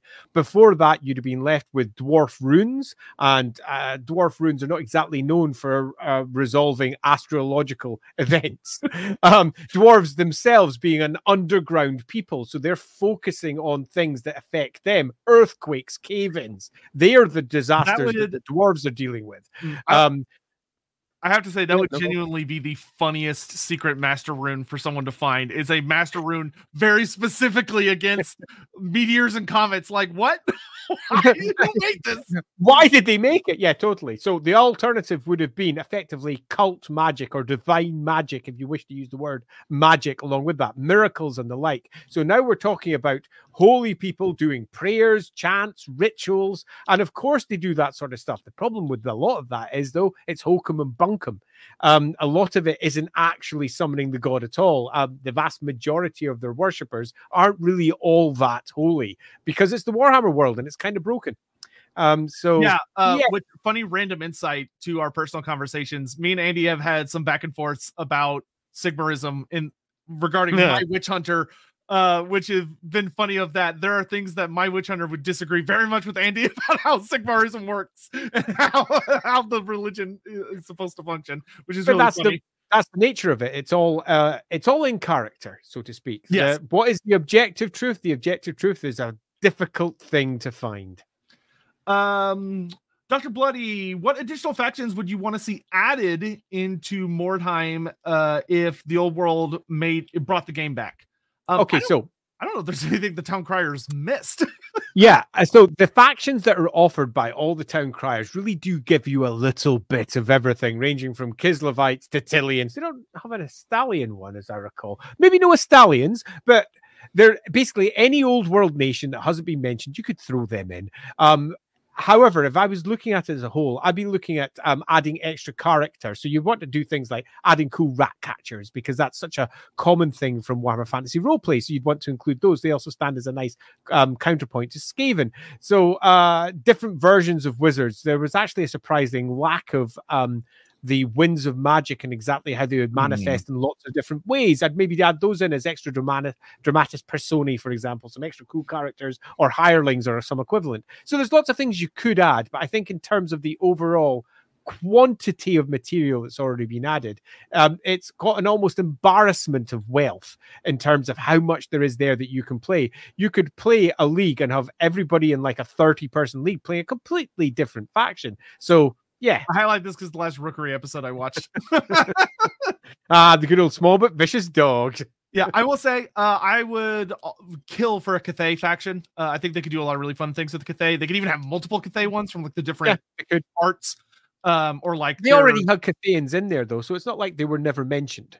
I would want to see the new versions. Like, yeah, that'd be like cool. Onyx Croman showing up in Mordheim would be that far away. That'd be pretty awesome. It'd be impressive, but I don't know. I think they could pull it off, but that would be a lot of fun. Just modernizing. You know what I would need? gnomes. Now that they're officially back, as far as I'm concerned. I would definitely, if I was doing it, I would definitely include a single gnome character. A shadow wizard who had come from. Yes, a gaggle of crowmen. Thank you, Potrack. Gaggle of freaking crowmen. Radiant Ash, thank you very much for the raid, by the way. Really appreciate it. We're just answering your questions about Mordheim. Yeah, we're just coming to the end of our Mordheim questions. Sigmar God and Sulcan versus Talos God, and I'm not going to pronounce it. I don't know enough about the Elder Scrolls lore to answer that. Yeah, neither do I, sadly. I know bits and bobs, but I wouldn't like to say I don't even know who Gigolo is. I don't know. I don't know who that god is. I know who Talos is. I don't like that. That looks like a Daedric god, but I don't recall that one, which means maybe they're not a Daedra. So he's going to bring that and say, of course it freaking is. Why didn't they do that in the novel? And instead they said a gaggle of crowmen. I have myself a soapbox I'm about to climb on. Nope, no, we don't have time. Yes, Text Freak, you are correct. There were at least two notable errors in the short story about the crowmen that are very funny, but also sad, but mostly funny. And that was one of them, is they're crows and they got called a gaggle. Oh, no. Let's see. Okay, this is a really interesting question. Laughing God has dropped in with a Wuxia-inspired Cathay martial artist exploding heart, a rat ogre. That could be quite fun. We are still desperately waiting for the Total War DLC that gives us the Dragon Monks. I'm so excited for the Dragon Monks. We know they exist. We just need to get them. Jigalag is the Daedric Prince of Order. Oh, okay. I mean, I don't know enough. Sorry, I don't know enough about power scaling, and I think power scaling between universes is usually an effort of futility anyway. But sorry, Hammond. So Lally, really interesting question here. Are there other Mordheims around the Warhammer world? Cities that got pummeled by Warpstone meteors or other unique disasters that made them into something like Mordheim, or is Mordheim a very unique place? I would say yes and yes. Yeah, that's what I was going to say. Yeah. Mordheim is the only city that Be'lakor impacted into. I'll put it that way. Yeah. So Mordheim is absolutely unique in that it's where a chaos god attempted to become overlord of all and failed. And that makes it by its very nature unique. That's the story that was being told there. However, on the other side, have other parts of the Warhammer world been struck by gigantic comets and changed them forever? The answer is again, yes. If we're talking just say the Maw from our previous stream when we discussed the Maw, that's how it was created. And that may have landed upon the equivalent of an ogre city. The Maw is just another example of what these great events can cause. It became something very different. Just think of what Mordheim could have become under slightly different circumstances. If, for example, Be'lakor had largely succeeded, it would effectively have become another Chaos Gate. That would have massively changed the world. A new god would have formed there. So the answer is loosely yes. We've got lots of examples of comets. We've got lots of examples of their impacts where the story has yet to be fully told. I'll give a single example. No, I'll give two examples. And just the Empire alone. And this is just one part of the world. I won't go for the obvious barren hills option. I'll go for first Talabheim. Talabheim is called the Eye in the Forest as a city. And that's because it's in the center of a gigantic crater. And the entirety of the river Talabek that comes out from there is said to have been created by the thrashing of the dragon that died there with the impact of that. So a mighty dragon, it was a Warpstone meteor or some equivalent, strikes there, creates a 100-mile circumference crater, and does that. If, however, we go up to Middenland and the border with Nordland into where the Aenir are, we have the Schadensumpf, which is an enormous swamp where the Fimmer were very first introduced in a roleplay adventure.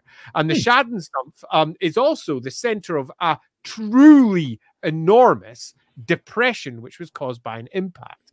And that, again, completely changed that part of the world. We got ourselves an enormous cursed swamp, much like the Cursed Marshes, funnily enough, which is possibly how the Fimmer themselves were wiped out, depending upon how one wants to look at it, or possibly how the Skaven were created. So loosely, the answer is, oh, hell yes, in all manner of different ways. Morrslieb spits. Yeah. Hammond, what are you asking specifically with this question? Are you asking like if the Warhammer world has a big war, who's the winner? Like, I'm not sure I understand the question because it's like, or just two Andes go toe to toe. Andes fighting, yeah. Andy and Dark Andy, or no, Andy and Moon Andy. Those are the two. Oh, Andy. Moon Andy. Moon Andy's pretty scary. All right, we're almost. I think we only got like 2 or 3 more. Let's do 2, 3 more and then call it an end. So let's see what our last few are. Okay, so Jack and Diego asked, could if Be'lakor had tried to possess something else, like an elf, a dwarf, or a dragon, could they have sustained him when the Everchosen could not? Super, super interesting. Now, the concept of the Everchosen was more than just the body itself. It was the very fact that it was the Everchosen.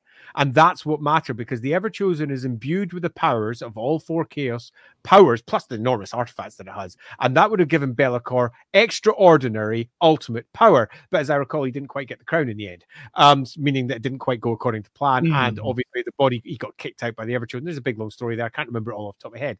But the reason that he was chosen was because of that, and it failed. So could other things have sustained him? Possibly, but that's not really the important question for Be'lakor. The important question for Be'lakor is, how do I get all the power of the Everchosen? Because that's what he wants. He wants to take that one last step, because he's literally just a step away from absolute power. He's that close, and he has found a route towards it. And that route is to take away a section of the power from the other 4 chaos powers. And the route that he has chosen is by basically taking the position, the mantle of Everchosen, and combining that with the power that those 4 gods have already invested within him. It effectively makes them equal to them, because he's siphoned off like a quarter of their power each, meaning that he's created a new god out of them.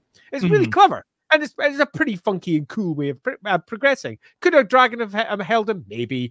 There's all manner of rituals in the Possessed, which I completely forgot the lore of earlier in the stream. Go figure. Because that happens sometimes. You've got to forget something sometimes.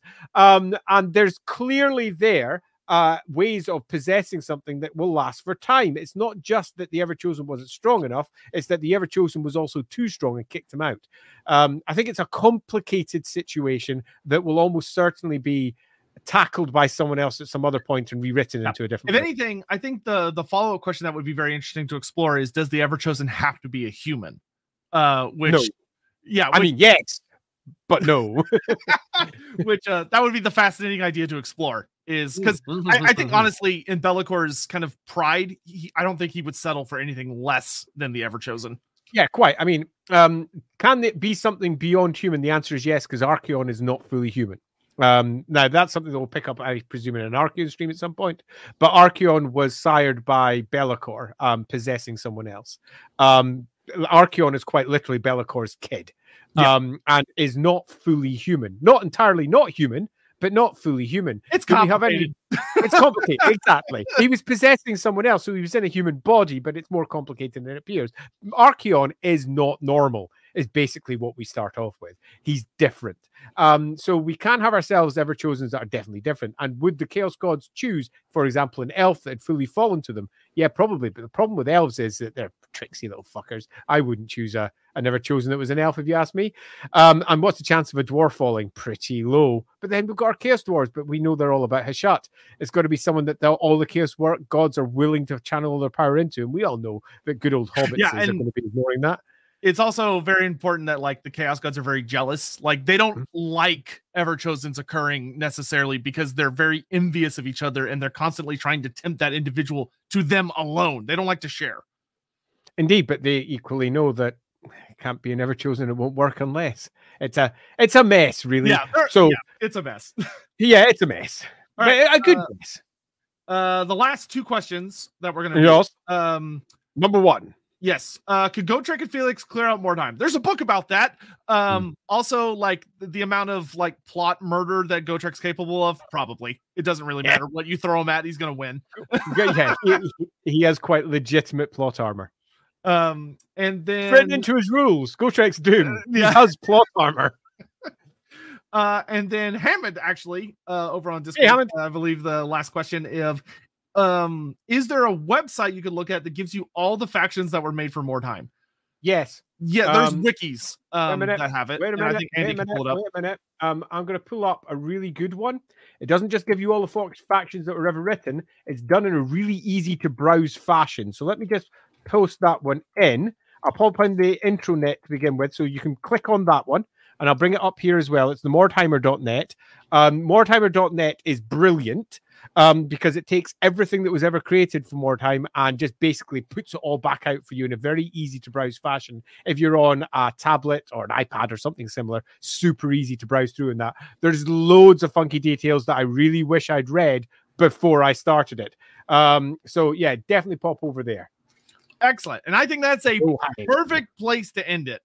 I think so, too. So thank you all so much for coming by. This was a load of fun. I actually got to learn a shitload this stream because Mordheim is one of the weaker parts of my brain when it comes to Warhammer Fantasy. Just because I didn't get to play it that much, unfortunately, because by the time I was like adult and playing, it was gone. So, but that being said, once again, we're not being sponsored by it, but the video game's on Steam for only $2, and it's very well made. One of the biggest heartbreaks for me is that game studio stopped adding to it because they were doing a really great job, and then they went and made Necromunda, which sucked. But in any event, that's just game devs sometimes. I didn't enjoy Necromunda as much. Nah, in fact, I only played it for about 10 minutes. Nobody did. Yeah, go figure. But I'd also like to say, if you haven't already, make sure you click like if you're watching on YouTube just now. And if you're watching later, do remember to press subscribe as well, because SoTech needs absolutely all of you behind him waving banners, because that is awesome. And if you have enjoyed it, do please click like and share. Go send it to other people. That'd be lovely. Yes. Also, just a couple quick things. Make sure you go subscribe over to Lawhammer. We are over 3K subs now. We're starting to get very close to 5K. Queek's waiting. As soon as y'all hit that 5K, so if you didn't know already, SoTech is working on a video for Queek Head Taker, who is the coolest of the cool. He does so much in his life. You need to see this video, and it will be released when Lawhammer reaches the heady total of 5K subscribers. So if you want to go into a super deep dive lore swim through everything that is Queekish. I don't know why I'm swimming through Skaven. It sounds awful. Yeah, it does. That swarmy Skaven awesomeness, then all you need to do is go over there, click subscribe, and plus you could watch yourself a whole bunch of really interesting Warhammer Fantasy roleplay videos. Speaking of which, are y'all on tomorrow? Me? Or yes, we are on tomorrow. Yeah. Oh, yeah, we are. And, tomorrow's episode is going to be fucking insane. I am so excited for tomorrow. It's not another flashback, is it? No. I am insanely excited for tomorrow's episode. So check it out. There's a good number of episodes already, like 40-ish. Yeah, we're over 40 episodes now. We're officially only on episode about 20, but a whole bunch of the episodes are side episodes where we take deep dives into individual characters. It's brilliant. It's a lot of fun to watch. There's a lot of hilarity, a lot of heartbreak, a lot of horror. There are some things. The last episode, a lot of heresy. The last episode in particular, I literally messaged Andy of like, that is the most heretical bullshit I have ever watched in my life. This is heresy. Oh, and if you want to know more about Magnus the Pious, watch our one and go, what the? Yeah, good times. Yeah, that is you can tell we're reaching the point where Lawhammer is really branching off into a very unique story. That has the lore master of SoTech version of the story going, blah, blah, blah. But it's great. It's awesome. Fantastic to watch. Good old Gorkamorka. Yeah, I had a whole bunch of gangs for Gorkamorka, just as a small aside, just to end off with there. Thanks very much, Zidron. Is it Zidron? Zidron? Davis. This is John Davis. Zidron Davis. Yeah, I played Gorkamorka a lot. I was working for Games Workshop at the time, so it was an easy thing to do because I had a pretty hefty discount, so I had a lot of freaking models. I had a lot of Gorkamorka gangs, as I remember, although I didn't like Diganob as much because those human Gorkamorka ones were weird. And yes, the most recent The most recent episode was literally called Girls Gone Wild and Kipper Bad. It is hysterical. It is hysterical and kind of gross, but mostly hysterical. Like, I literally had to fast forward, I think, through about 10 seconds because it was like, ah, this is too much about vomit. But in any event, also, please check out Rookery Publications.